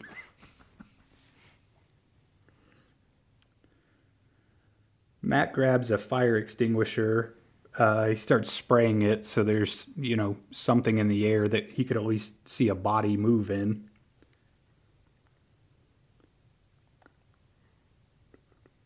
Uh, Bacon pops out. These two start to fight a little bit. Frank and Sarah, the vet, find Carter. Sarah says that his pulse is really weak and she's going to go get some blood to treat him. She runs over to the freezer, uh, grabs a bunch of blood, and the door shuts behind her. There's no one there, but she says, Frank? I don't think it's Frank. There's an invisible man running around, and you went with Frank. Mm-hmm. So Sarah starts tearing open all the blood that she just got and throwing it on the floor. So I guess I hope that Carter just naturally heals up at this point because if those are his blood bags, he's not going to have much left. Uh, she's challenging Sebastian to take one more step, you know, so she could at least see where he is. But he's behind her. She takes the last bag of blood and throws it all over him. He pins her to the ground and shoots her with a dart and then snaps her neck. Frank, Linda, and Matt all run into the lab, find Sarah dead and the floor covered in Carter's blood. Frank is spraying the fire hydrant while Matt and Sarah are talking, and then he just gets stabbed with a crowbar. This crowbar comes back several times. Why didn't they just give us a shot of like the crowbar running down a hallway? That would have looked cool. Yeah.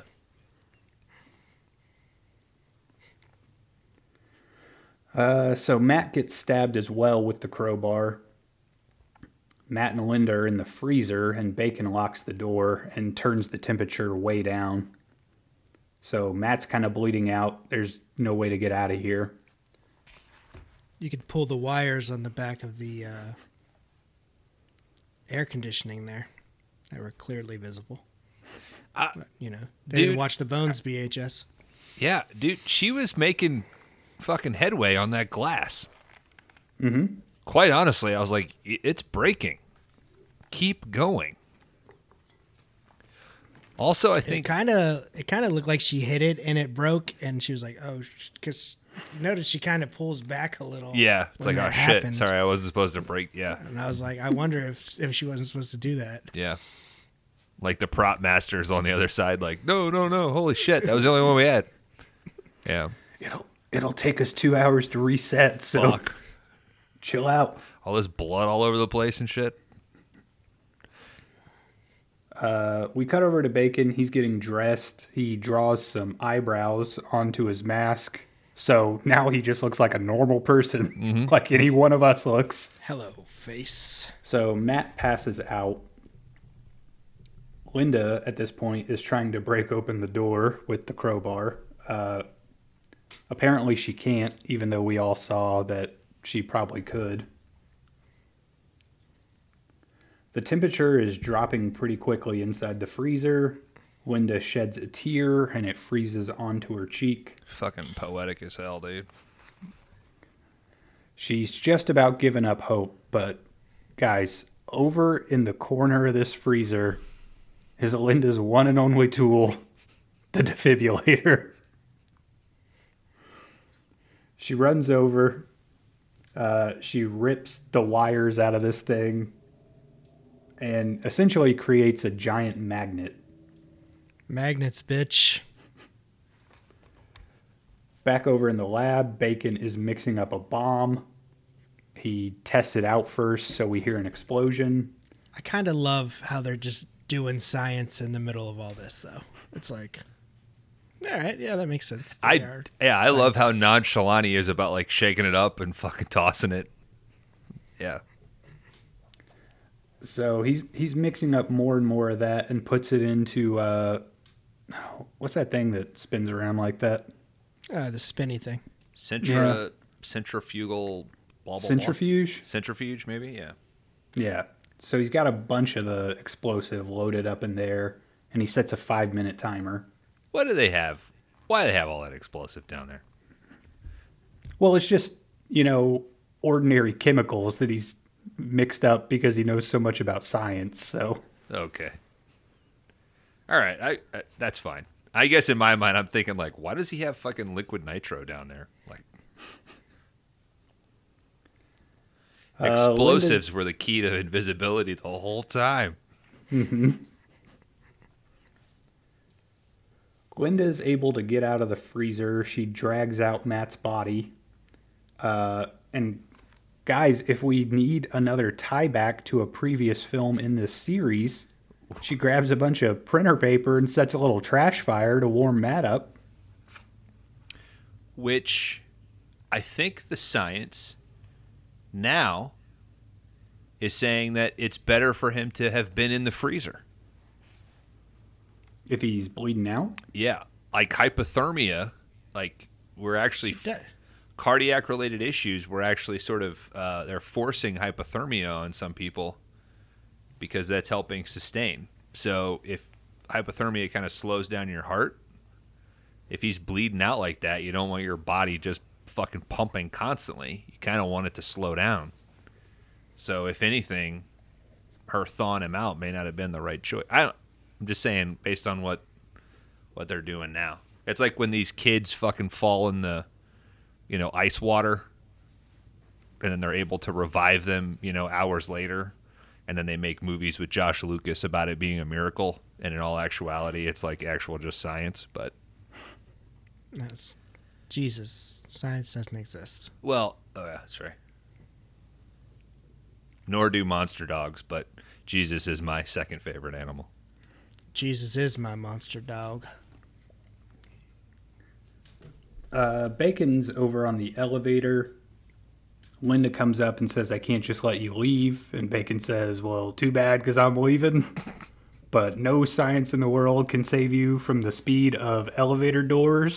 So Linda just kind of slides in. She's got like a, I don't know what it is, but a tank of something. So she lights it on fire and sprays it all over him.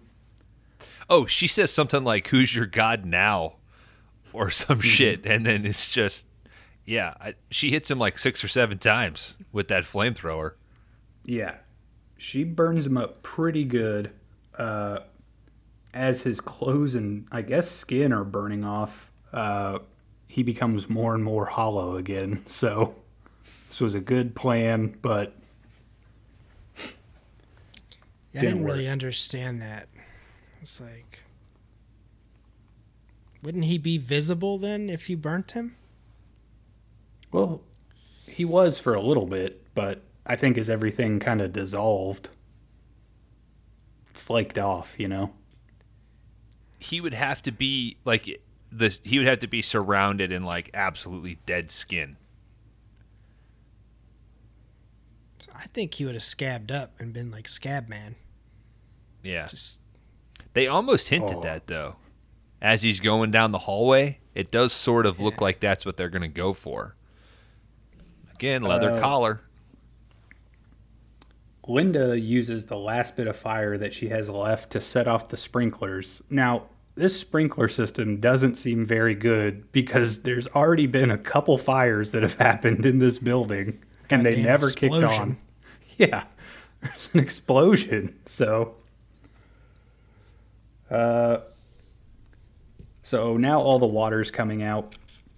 Bacon and Linda have a little scuffle in the water as they're fighting, it looks like Bacon's gonna essentially choke her out. Matt runs up with the crowbar and bashes Bacon. These two run over to the lab, but they see they've only got about 30 seconds left before the bomb goes off. They get over to the elevator shaft where the ladder is and they start climbing. The nitro bomb kicks in and starts spinning. It explodes and shoots fire all the way throughout the lab. The explosion shoots the cab of the elevator up, and they narrowly avoid it. Uh, as soon as it gets to the top, starts coming back down, but luckily stops right before it crashes into them. They start climbing again. At this point, a now visible muscle and bone bacon grabs Linda and pulls her down to the elevator cab. Why is he muscle and bone at this point? maybe the burning. Yeah, but he already got burned and it didn't happen. The only honestly the only thing I could think of was they can't just have two characters being like he's attacking me cuz that's what you would have to do Yeah. if the audience can't see him at this point.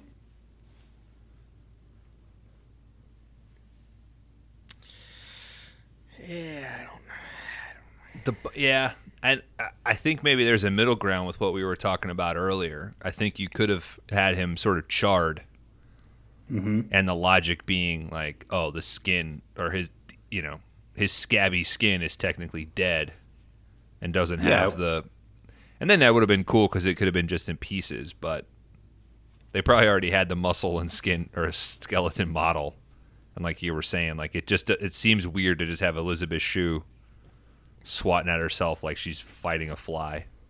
Mm-hmm. So Yeah, they really should have just had him be burned and not go back to being the Hollow Man. yeah, And then you could have at least had some continuity for this ending segment. and if you could have done it practically, it would. I think it would have been uh, jarring. Mm-hmm. You know, the fact to like actually have Kevin Bacon there and see his eyes and shit, I think would have been terrifying. Uh, so these two are kind of on top of the elevator cab. Bacon, being the everlasting pervert that he is in this movie, says that he just wants one last kiss. Uh, Linda gives him that kiss, but she's able to grab onto the elevator cable and then kind of release the cable brake that's on top Oh, of the where, elevator. oh, where can my baby be? Stage fright, baby. Remember that song? I, I remember the song. What, It's Pearl Jam. Well, Pearl Jam covered. Uh, what is it? I don't know. It's called Last Kiss. Right? Okay. Yeah, your film ended with a cable, Kron. Mm-hmm. Just like mine.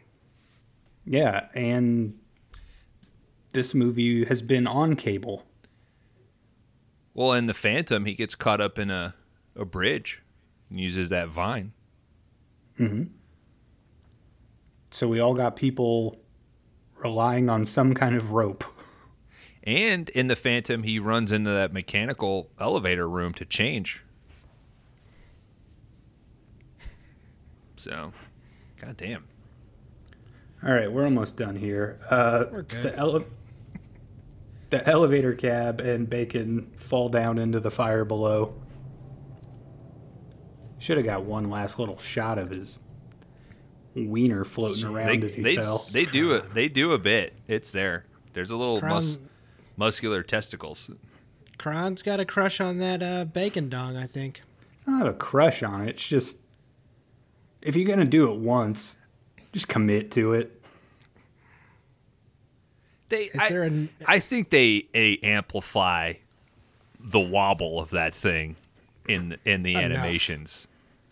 I think Kron's last note is pretty good, but Not could use more bacon dick. Yeah, could have had more dick in it. All right, so Matt and Linda climb up. They walk out into daylight. The firefighters have shown up. They get into the back of an ambulance, and the credits just start rolling. That's the end of Hollow Man from the year 2000, directed by Paul Verhoeven. uh, guys, you got some final thoughts on this thing? Yeah. Um. Uh. Yeah. It's just invisible pervert. I mean, invisible pervert killer. I guess. Two hours. Yeah, it's a little long for. They, they should have trimmed this thing down a little bit. but you know 2000 cg are yeah visual effects look pretty decent still i think i mean i didn't mind them so bones Uh, I think it's a, a fun take. Um, I agree. I think the CG holds up. Sadly, I don't think um, some of the acting holds up. Uh, that might be a Verhoeven thing. I don't know. Um, but I think it's a bummer that it's kind of lost from the the Verhoeven like encyclopedia of stuff that we talk about. Like I don't know if I would put it up there with Total Recall or RoboCop. Um, but it seems like I, mean, I know he was kind of in director jail post Showgirls, but if anybody else directed this movie, I don't think it would. It obviously wouldn't have been as horny. Um, but I also don't think it would have been as fun. Like I think he brings some some cool elements to it. So.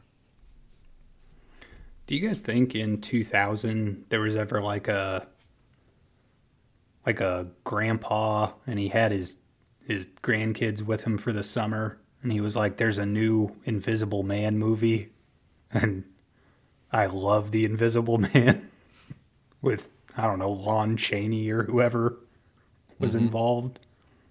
He took his grandkids down to the multiplex and they all watched this together. ruin their lives for that. Without them a Yeah. doubt. Without a doubt. it's an invisible man movie how bad could it be Mm-hmm. Yeah, I I watched so many rated R movies with my grandparents and because of my grandparents. Like when I would go stay with them for the summer and they'd take me to the video store, they didn't give a shit.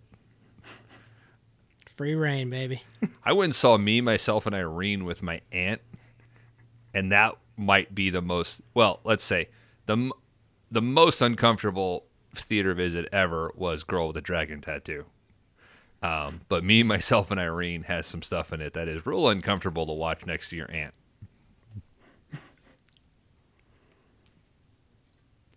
Kron, you got any thoughts? I mean, it's your fucking pick. Yeah, I guess. Uh, I mean, this is not one of the. I, I think Verhoeven had like so many movies that I like. I, I probably wouldn't put this in the same tier with the rest of those, but uh, I don't know. It's definitely got his style about it. Uh, and I think having his involvement makes this a more interesting movie than like a standard kind of action thing from the year 2000 would have been. So Yeah.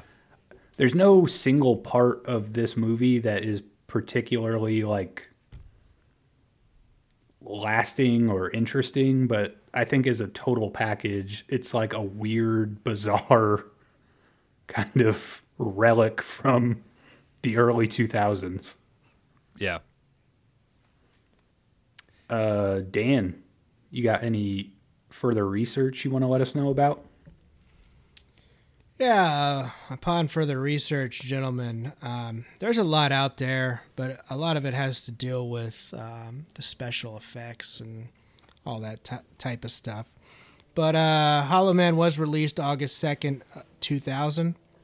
It had a budget of $95 million and a box office of 190 million. So this made some goddamn money. Of the budget of 95 50 million dollars went to the visual effects so that's a pretty good chunk there uh, six weeks into shooting mrs Shue she tore her achilles tendon and uh, she had to sh- which shut down filming like i said they almost replaced her at one point but Maybe She got- that's why she takes that weird, goofy step in it. Her Achilles was all fucked up. that might have been the moment Achilles! Kron just always bringing it back to Robot Jox. Uh, Guy Pearce and Edward Norton were considered, uh, along with Kevin Bacon. Uh, the word fuck is used 45 times in this film.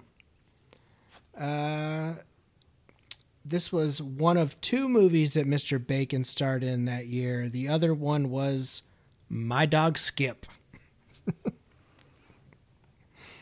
Go so to he the- kind of he did one extreme to the next, you know. Is Go Guy- to the drive-in for the bacon double feature. is Guy Pearce like the number one actor of like was almost cast in this role? He was the number one actor of I was almost cast in all these movies, but I didn't get it. Yeah, because he was almost Nolan's Batman.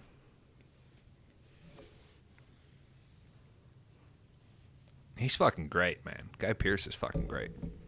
Yeah, he's I feel so fucking bad for him in Mar- uh, Mare of Easttown. Why is he there? What is the point of hiring Guy Pearce for this role? it's just her happy ending, I, dude. I don't- But yeah, that's all I got. Like I said, there's a lot out there, but it's mostly technical stuff. Uh, I think when they were filming, they kind of let Bacon go after since he's invisible, but then they quickly realize like, oh, we actually fucking need him physically here because all the actors, all the other actors are just pushing in some dull performances. So you think that's why he's billed second? who's first? Is it It's Shue? Shue. Yeah, it's really it's odd. I I thought I had read I don't know if this is true, but I did read a little thing that said like they had hired her first thinking that she was going to be I don't know, like the Laurie Strode kind of, you know, like the final girl. Uh and it said that it could have been in that like contract negotiation that she got top billing Right. because she was hired first. So it's kind of like even if they if Bacon was bigger than she was at the time, they had already negotiated that top billing. Right. When was leaving Las Vegas? Do you guys 94, 90 95? Yeah. I thought it was like '96, but Because she's going to be coming off The Saint, probably, right? So I feel like she has. I mean, she's in a lot of '80s flicks, '95 was leaving. leaving Las Vegas. So then she goes into because she's nominated for that, right?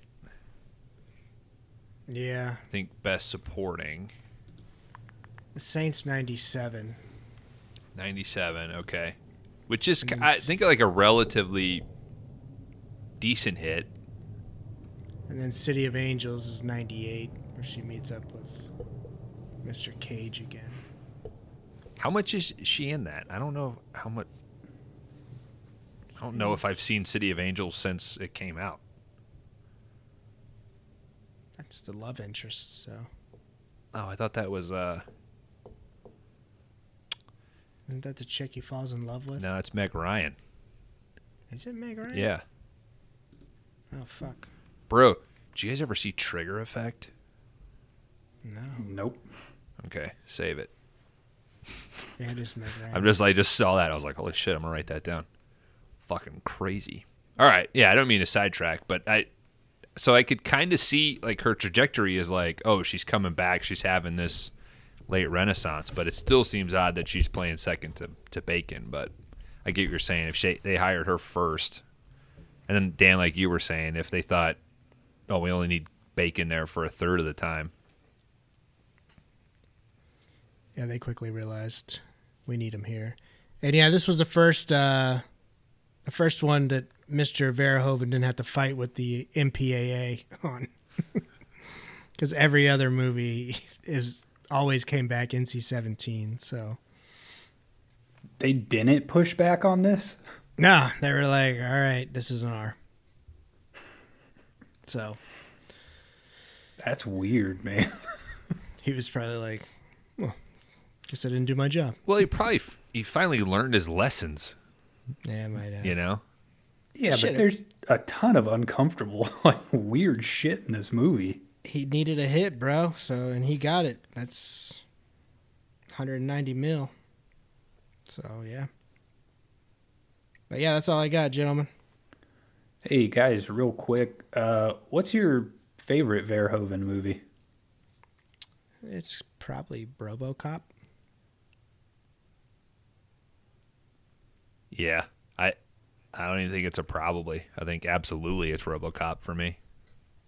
I'd say RoboCop as well. Mm-hmm. I do like Showgirls a lot more than a lot of people, but it's hard to argue against RoboCop. Yeah.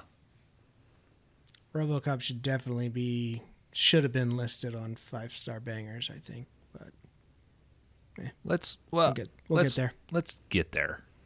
We'll get there. Everybody, I think everybody does RoboCop. Let's let's mature a little bit. And then I think Let's from I think there's a bit of a gap. Then we got Total Recall. I I don't know. I, mean, think I, I'm a fan of Starship Troopers. I I enjoy Starship. yeah, Troopers, I'm trying not to give too much away on my Letterboxd here. I just asked for the first one, so Okay, sorry. Yeah, it's it's just my nature. I wasn't trying to get you to, you know, rank all of them. But yeah, I mean I could. speaking of rankings, maybe we should go into a little game called Rate My Letterboxd. No, we shouldn't. Yeah. Uh yeah, I need to what? No, Are you guys Oh. want to do MFK later? we do MFK after. Yeah, that's But after. I Kron, I know we want to do this, but I need to take a pee break. Okay. A tinkle.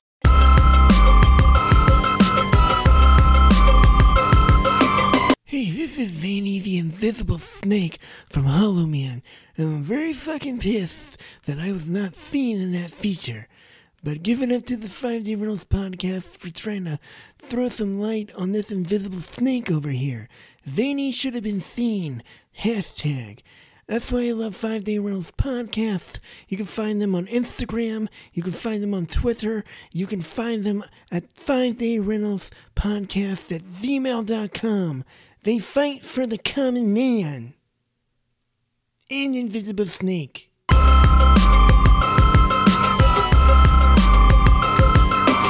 All right, guys, we're back. Bones, way to leave these listeners on the edges of their seats.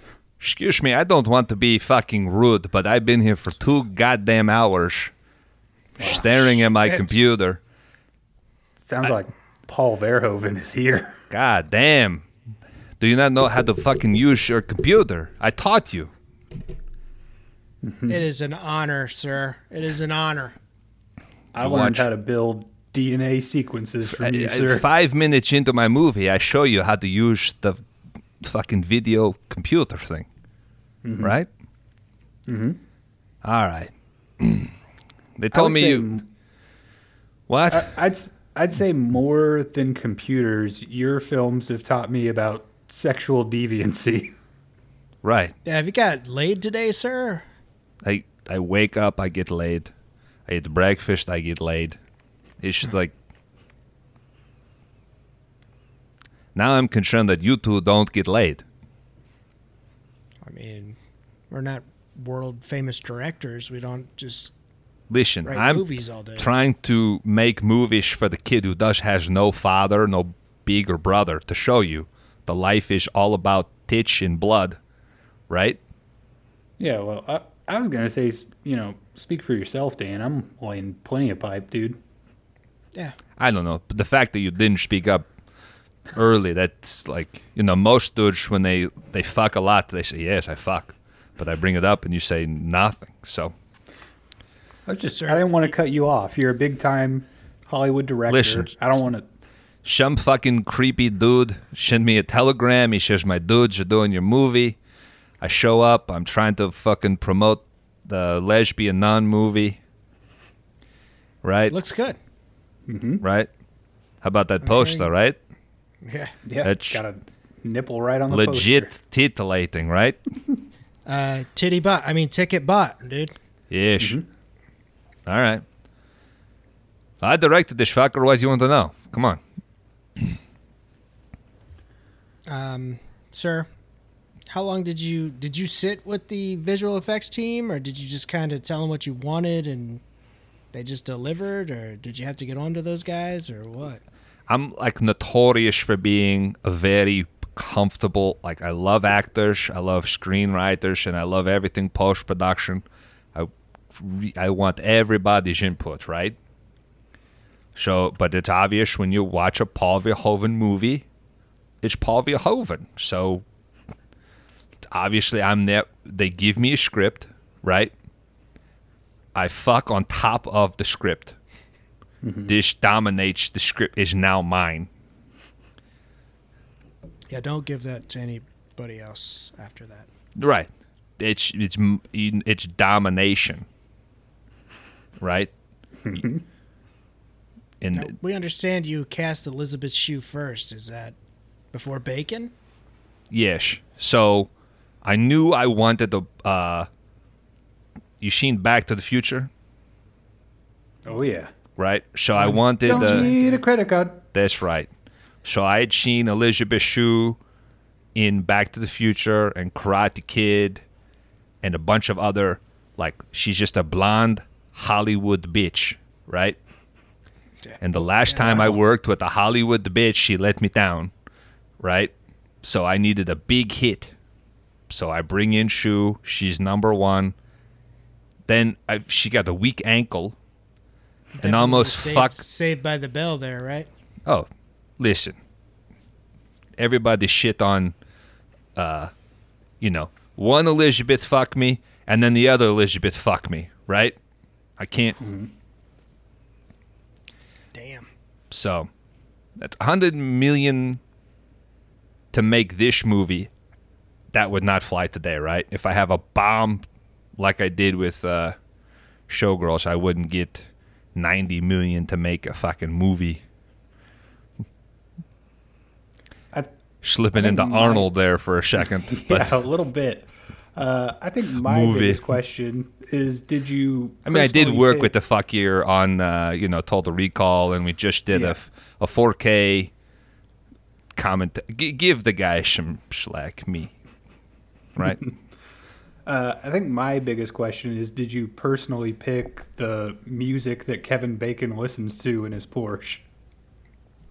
Originally, Kevin Bacon wanted his own music. Mm-hmm. He does have a band. You know, he's got the band. Mm-hmm. So, in terms of no. uh, male actors with shitty bands, right? Number one. Number one is Kevin Bacon and his brother. They shuck. And then. Ein, Zwei, who's Three? Oh, well, then you got Russell Crowe and those like bastards. Then there's Keanu. We love Keanu, but Dogstar, get out of here.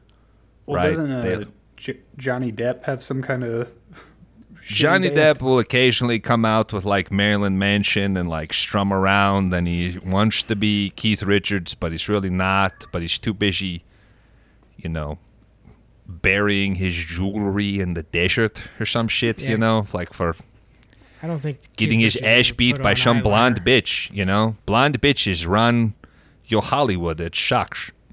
Sounds like uh, you just don't like blonde ladies. Go back, watch my shit. Right. Hey, uh, did did you feel like you had a victory there with the MPAA when they came back and said rated R and not NC-17? listen, okay, so I plug the shit out of a dude on RoboCop, right? And I got to cut that down. Let's get that drop. Yeah. Then uh, I put a woman with three titties, right? I pull a big ash thing out of Arnold's face, all sorts of shit, right? I show the Sharon Stone beaver. I learned my lesson with Hollywood, right? And that's what it is. So Yeah, it's, so that that's why you made this uh, action-packed rape movie, the MPAA. I if guess anybody they- can thread the needle of rape and fucking murder, it's Paul Verhoeven in year 2000, right? I can't argue. You did it, sir. You did it. Uh, you ever work with um, Kim Hinkle? No.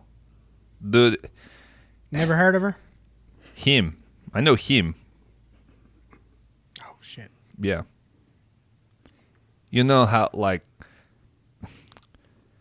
What about you know Brian of you know of people.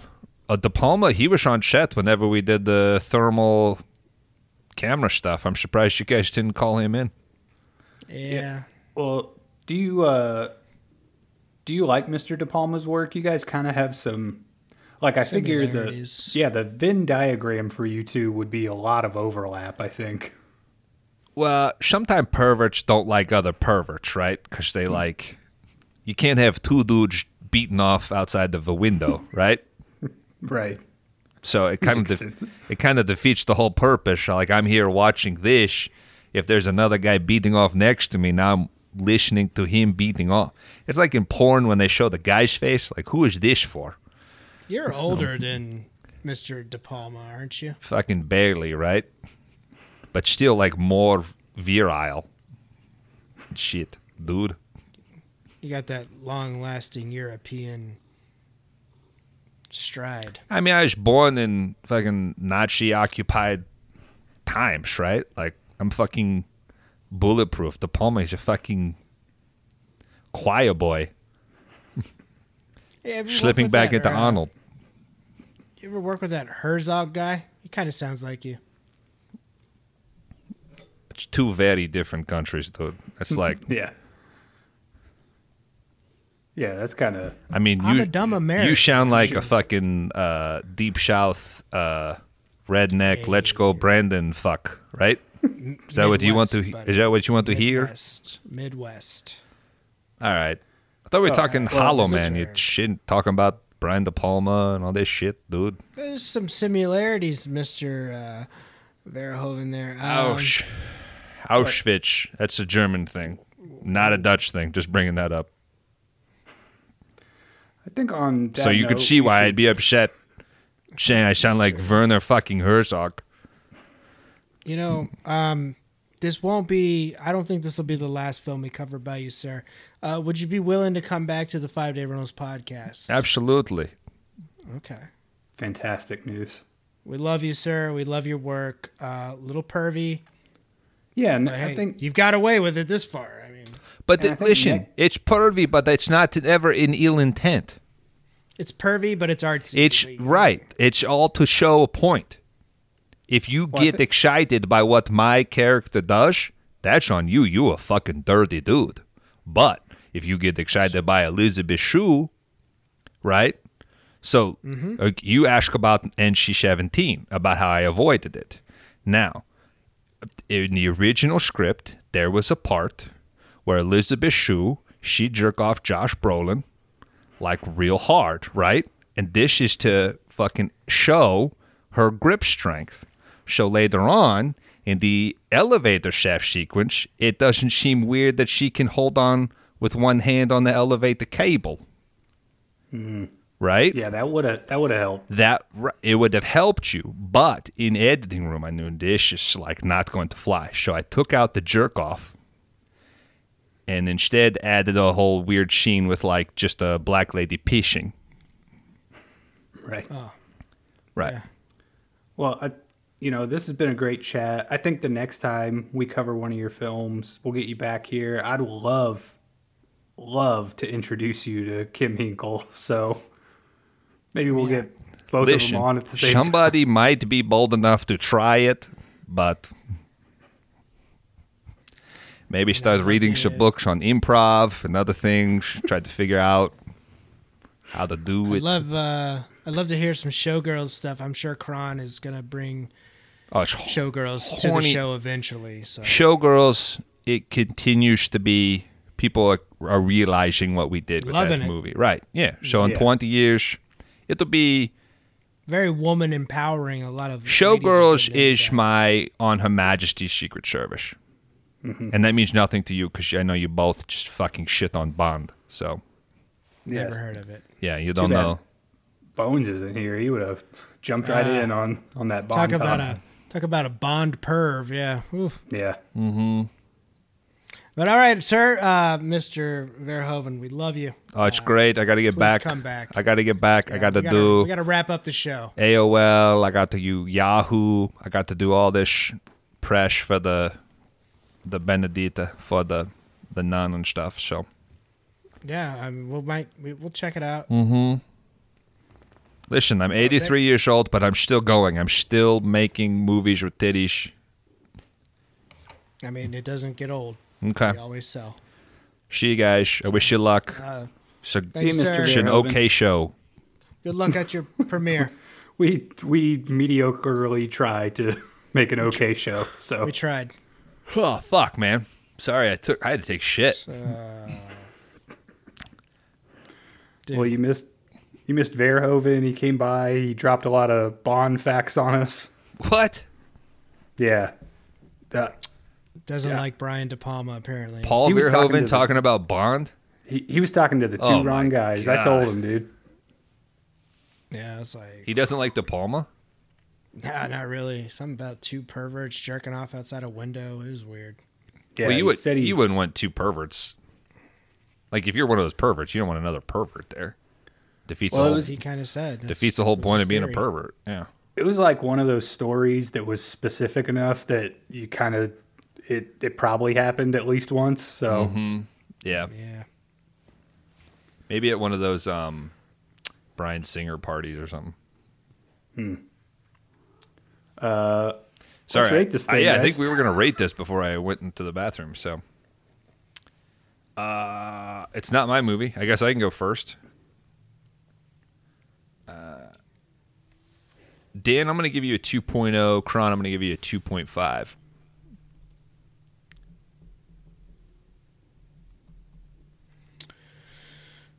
Bones. I'm going with a. I'm going with a two point five. Kron. I'm going with a oh. 3.0. uh, I'm gonna give you both a three.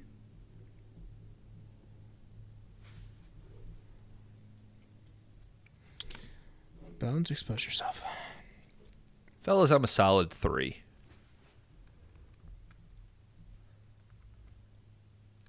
Obviously, I don't think this is uh, Verhoeven's best. I think there's, but I, I don't think it's any uh, issue on Verhoeven. I think it's some script stuff. I think it's, I think his acting stuff, especially when you get like post show or uh, including showgirls, the acting is kind of weird.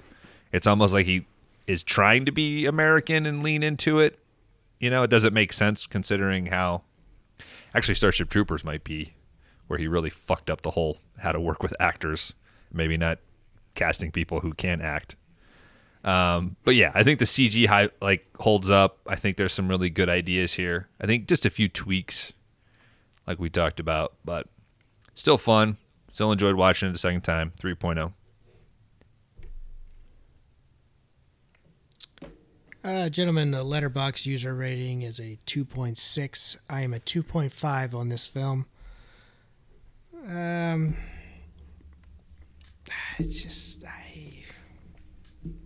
I, don't know. There, I, I said there was some stuff in here that I just didn't think they really needed to add. But I mean, it kept me entertained. I paused it and there was only like 20 minutes left, and I was like, oh, that's that's good. That's a good sign. But I mean, CG holds up a lot, but uh, yeah, some of the acting is just kind of off and maybe just a little too long, maybe. But yeah, two point five for me. Uh, so I kind of said before, I think this movie is a weird relic of the early 2000s. Uh, I do think having Paul Verhoeven uh, work on this was a good choice. I think because of that, this holds up a lot better than a lot of stuff from that time period would have. Um, I'm gonna give this a 3.5. Wow. Uh, I like. I mean, it's such a weird movie, right? Like, I don't know if I could think of another movie that's like this. Um, yeah, I would agree. When Paul Verhoeven made Starship Troopers, he probably started going for different acting performances than would normally be in a Hollywood movie. And I think he continued to do that through the rest of his Hollywood run. Um, I like how campy this movie is. Uh, and I just like how weird it is. Um, it's not fun in a. It, it, it's a less fun than a lot of his other movies that have bad acting. Like I would probably put Starship Troopers and Showgirls above this. Um, but I don't know, man. Uh, Paul Verhoeven's a weird dude, and he makes weird movies, and I like that. So, three point five. I actually had you both higher before the record and talked myself down based on like I I need to just stick with the initial it's not the first time I've Gut. done that, but yeah.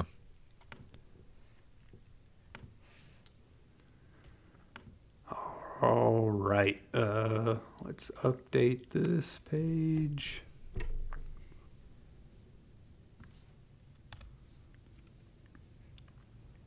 Okay. Hollow Man would have an average rating from us of 3.0. It would be ranked number 18 on the list. That would put it right below Strangeland and right above Black Dog.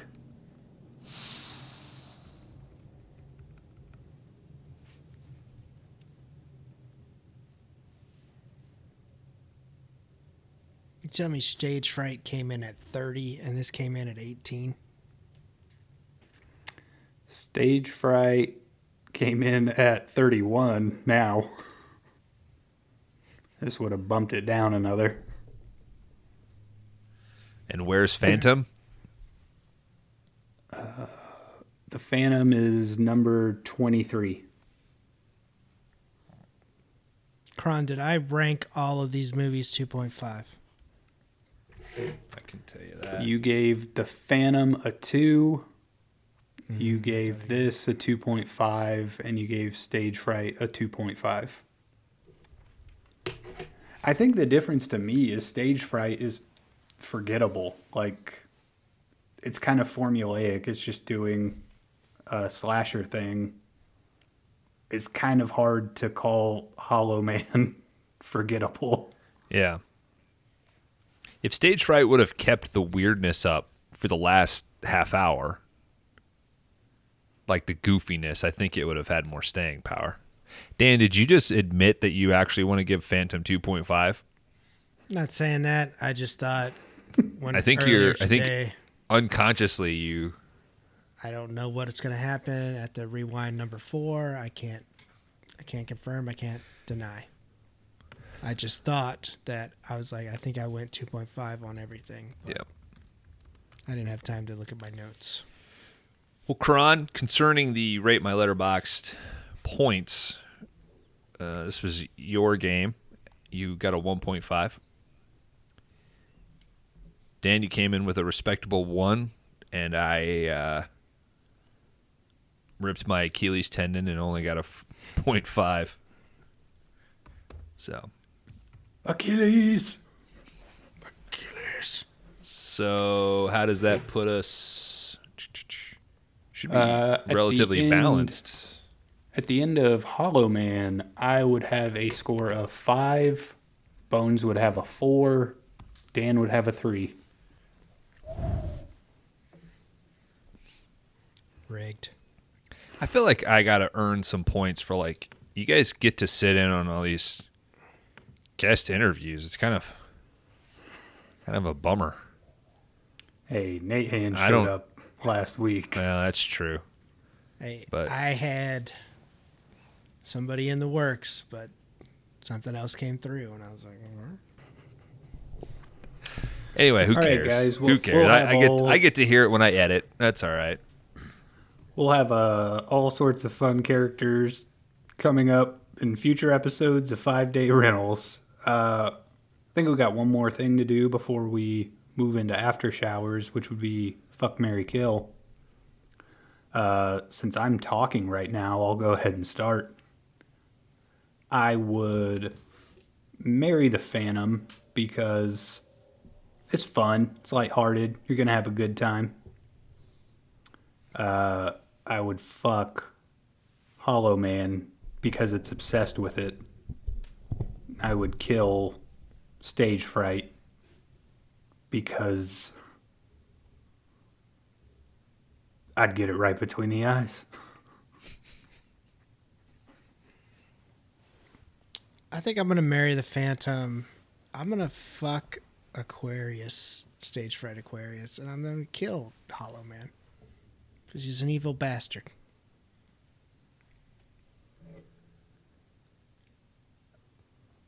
Think I got to go with Kron. I think I got to marry the Phantom, right? It's really the only one you want to bring home. Yeah. And you you Really know sane. you know I'm fucking that hollow man.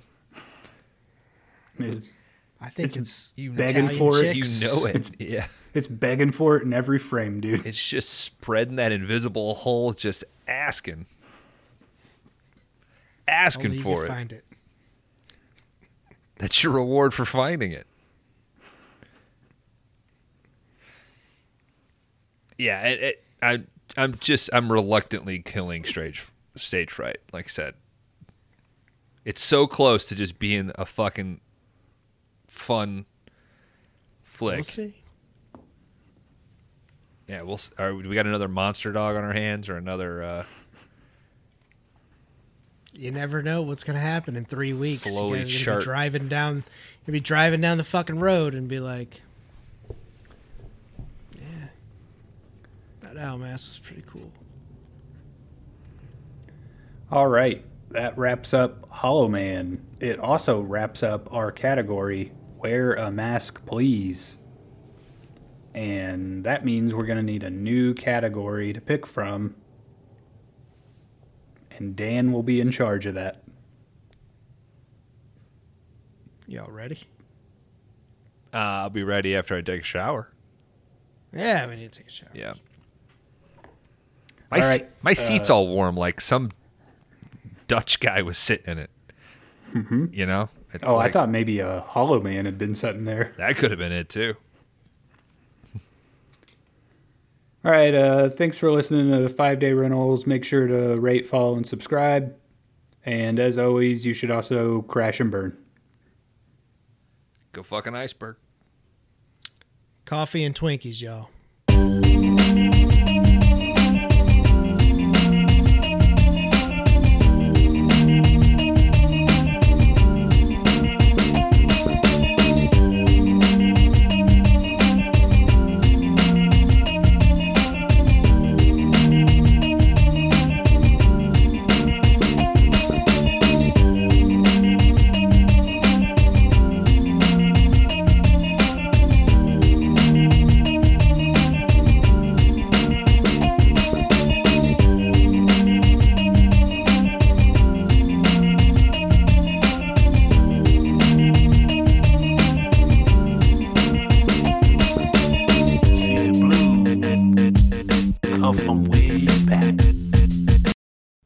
Time. It's time for the most exciting time, guys, where anything is possible. Yeah. We're right in that sweet in between of finishing one category and starting another. Who knows what we'll get? Only one man can decide, and that man is Laundry Dan. It's that it's that first date feeling, you know. Mm-hmm. You're in charge of your fates now, baby. Yeah, you know. But exciting and new. Yeah, you're like willing to pay.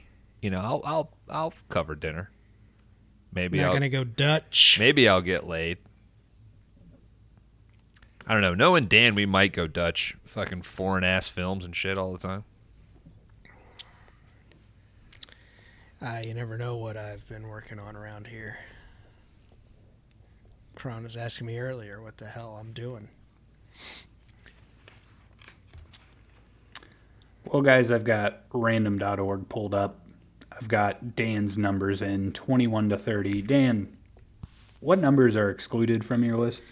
Uh, number 22, 25, 28, and 29 can not be played. All right. Well, guys, let's see what fate has in store for the three of us.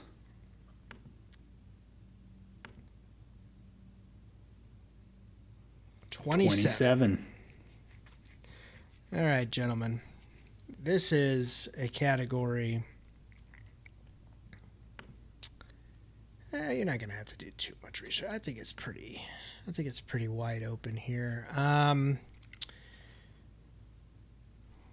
what was it? Twenty-seven. Jesus. 27. Yes. 27 is going to be a category that I came up with called brainwashed. So, this category is going to be any movie that features somebody brainwashing or manipulating the mind. Uh, could be a cult. I'd let that fly. Uh, Hypnotism. hypnotism would be allowed as well. So just anything in that realm that you would like. What about Uh oh. someone trying to convince people that something's happening and no one will believe them? Well, I think brainwashing is eventually you do convince whoever you're trying to convince to do what you set out to do. Bones? I th- I think what Kron's describing is more paranoia than brainwashing. Yeah. Like in that it veer it's it's it's in that zone, but I th- I think it's more of a mind game. yeah. So are you willing to open it up to a mind game or a brain game thing or you want to keep it in that manipulation aspect? Cuz that's what it is. Like Kron's is like the antithesis of manipulation where yours is implying Yep. that okay. that it actually went through. Yeah. Yeah, I'd agree with that. You're saying I think the Someone is- people that that are being convinced have to be convinced. You know what I mean? There It has so so if they eventually believe this person in the end, I guess that would be yes, you successfully brainwashed somebody. all right, I got a movie to watch to see if I can make this work or not. All right. Well, all right, guys. Good luck and good night. Uh, What? oh, You got to tell us what your movie I got to tell you what the movie is. Gentlemen, uh, I got a gift a few weeks back. I actually seen that this was streaming finally. And uh, on some weird ass fucking foreign app that we have to no, no, Okay. I believe So- it's on. Go to your Hoopla account and download and search Russian XDR14. It is on Prime Video right now, streaming. And you can also rent it if you want to go that route for one ninety nine. Uh, it is from my favorite year, 1988. Uh, my dudes, we're gonna watch a movie called The Brain.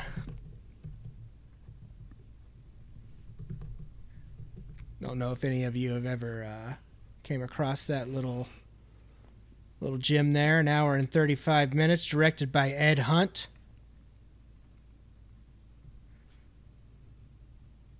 All right, all right. But yeah, it is streaming on Amazon.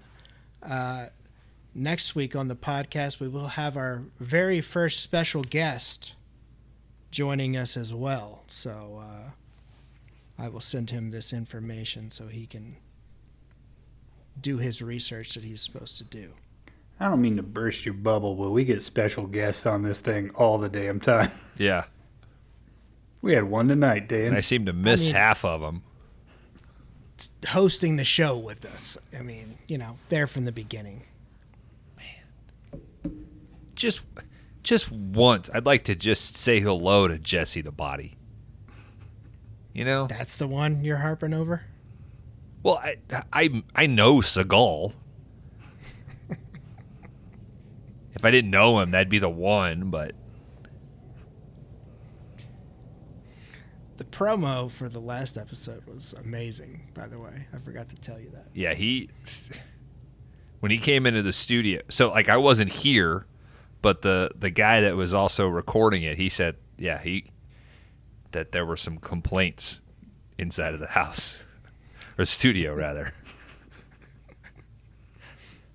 that that other people in the uh, studio wanted to know what the uh, fuck was going on in there. Who were you yelling at? All right, the brain.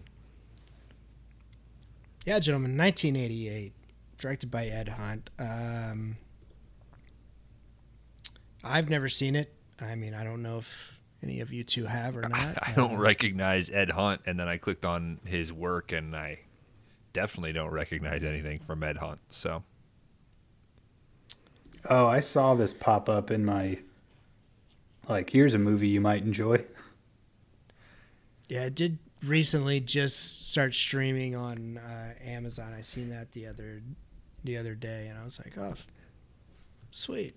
I do think Prime has the best algorithm of like what you might enjoy. Tubi's is okay too, but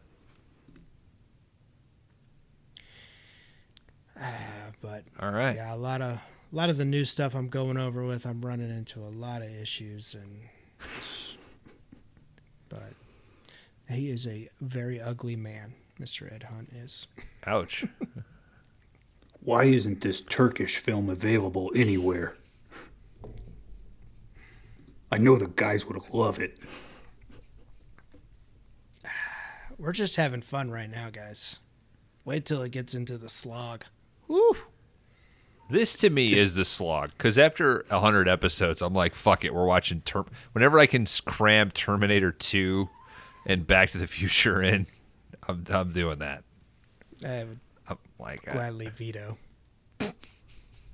Yeah. Gladly veto. Too famous. you can't. Yeah.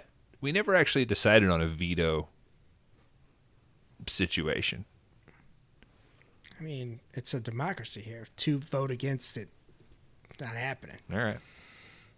I veto Bones bringing up this topic. I, mean, don't. You could.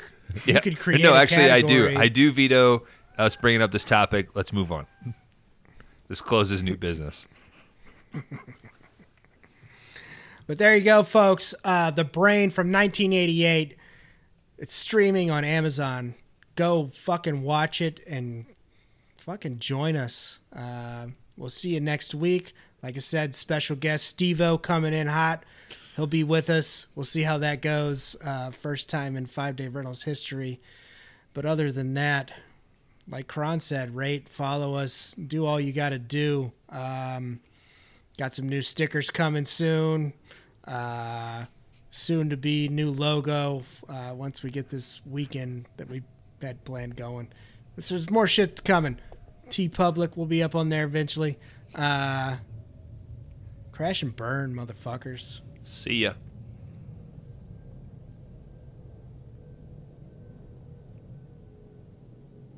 Buddies forever. Just trying to think of something from Hollow Man, and I couldn't. Uh, Coffee and Twinkies. yeah, but it? you already said that one. I was Did trying to think of her? a different thing. Who would know?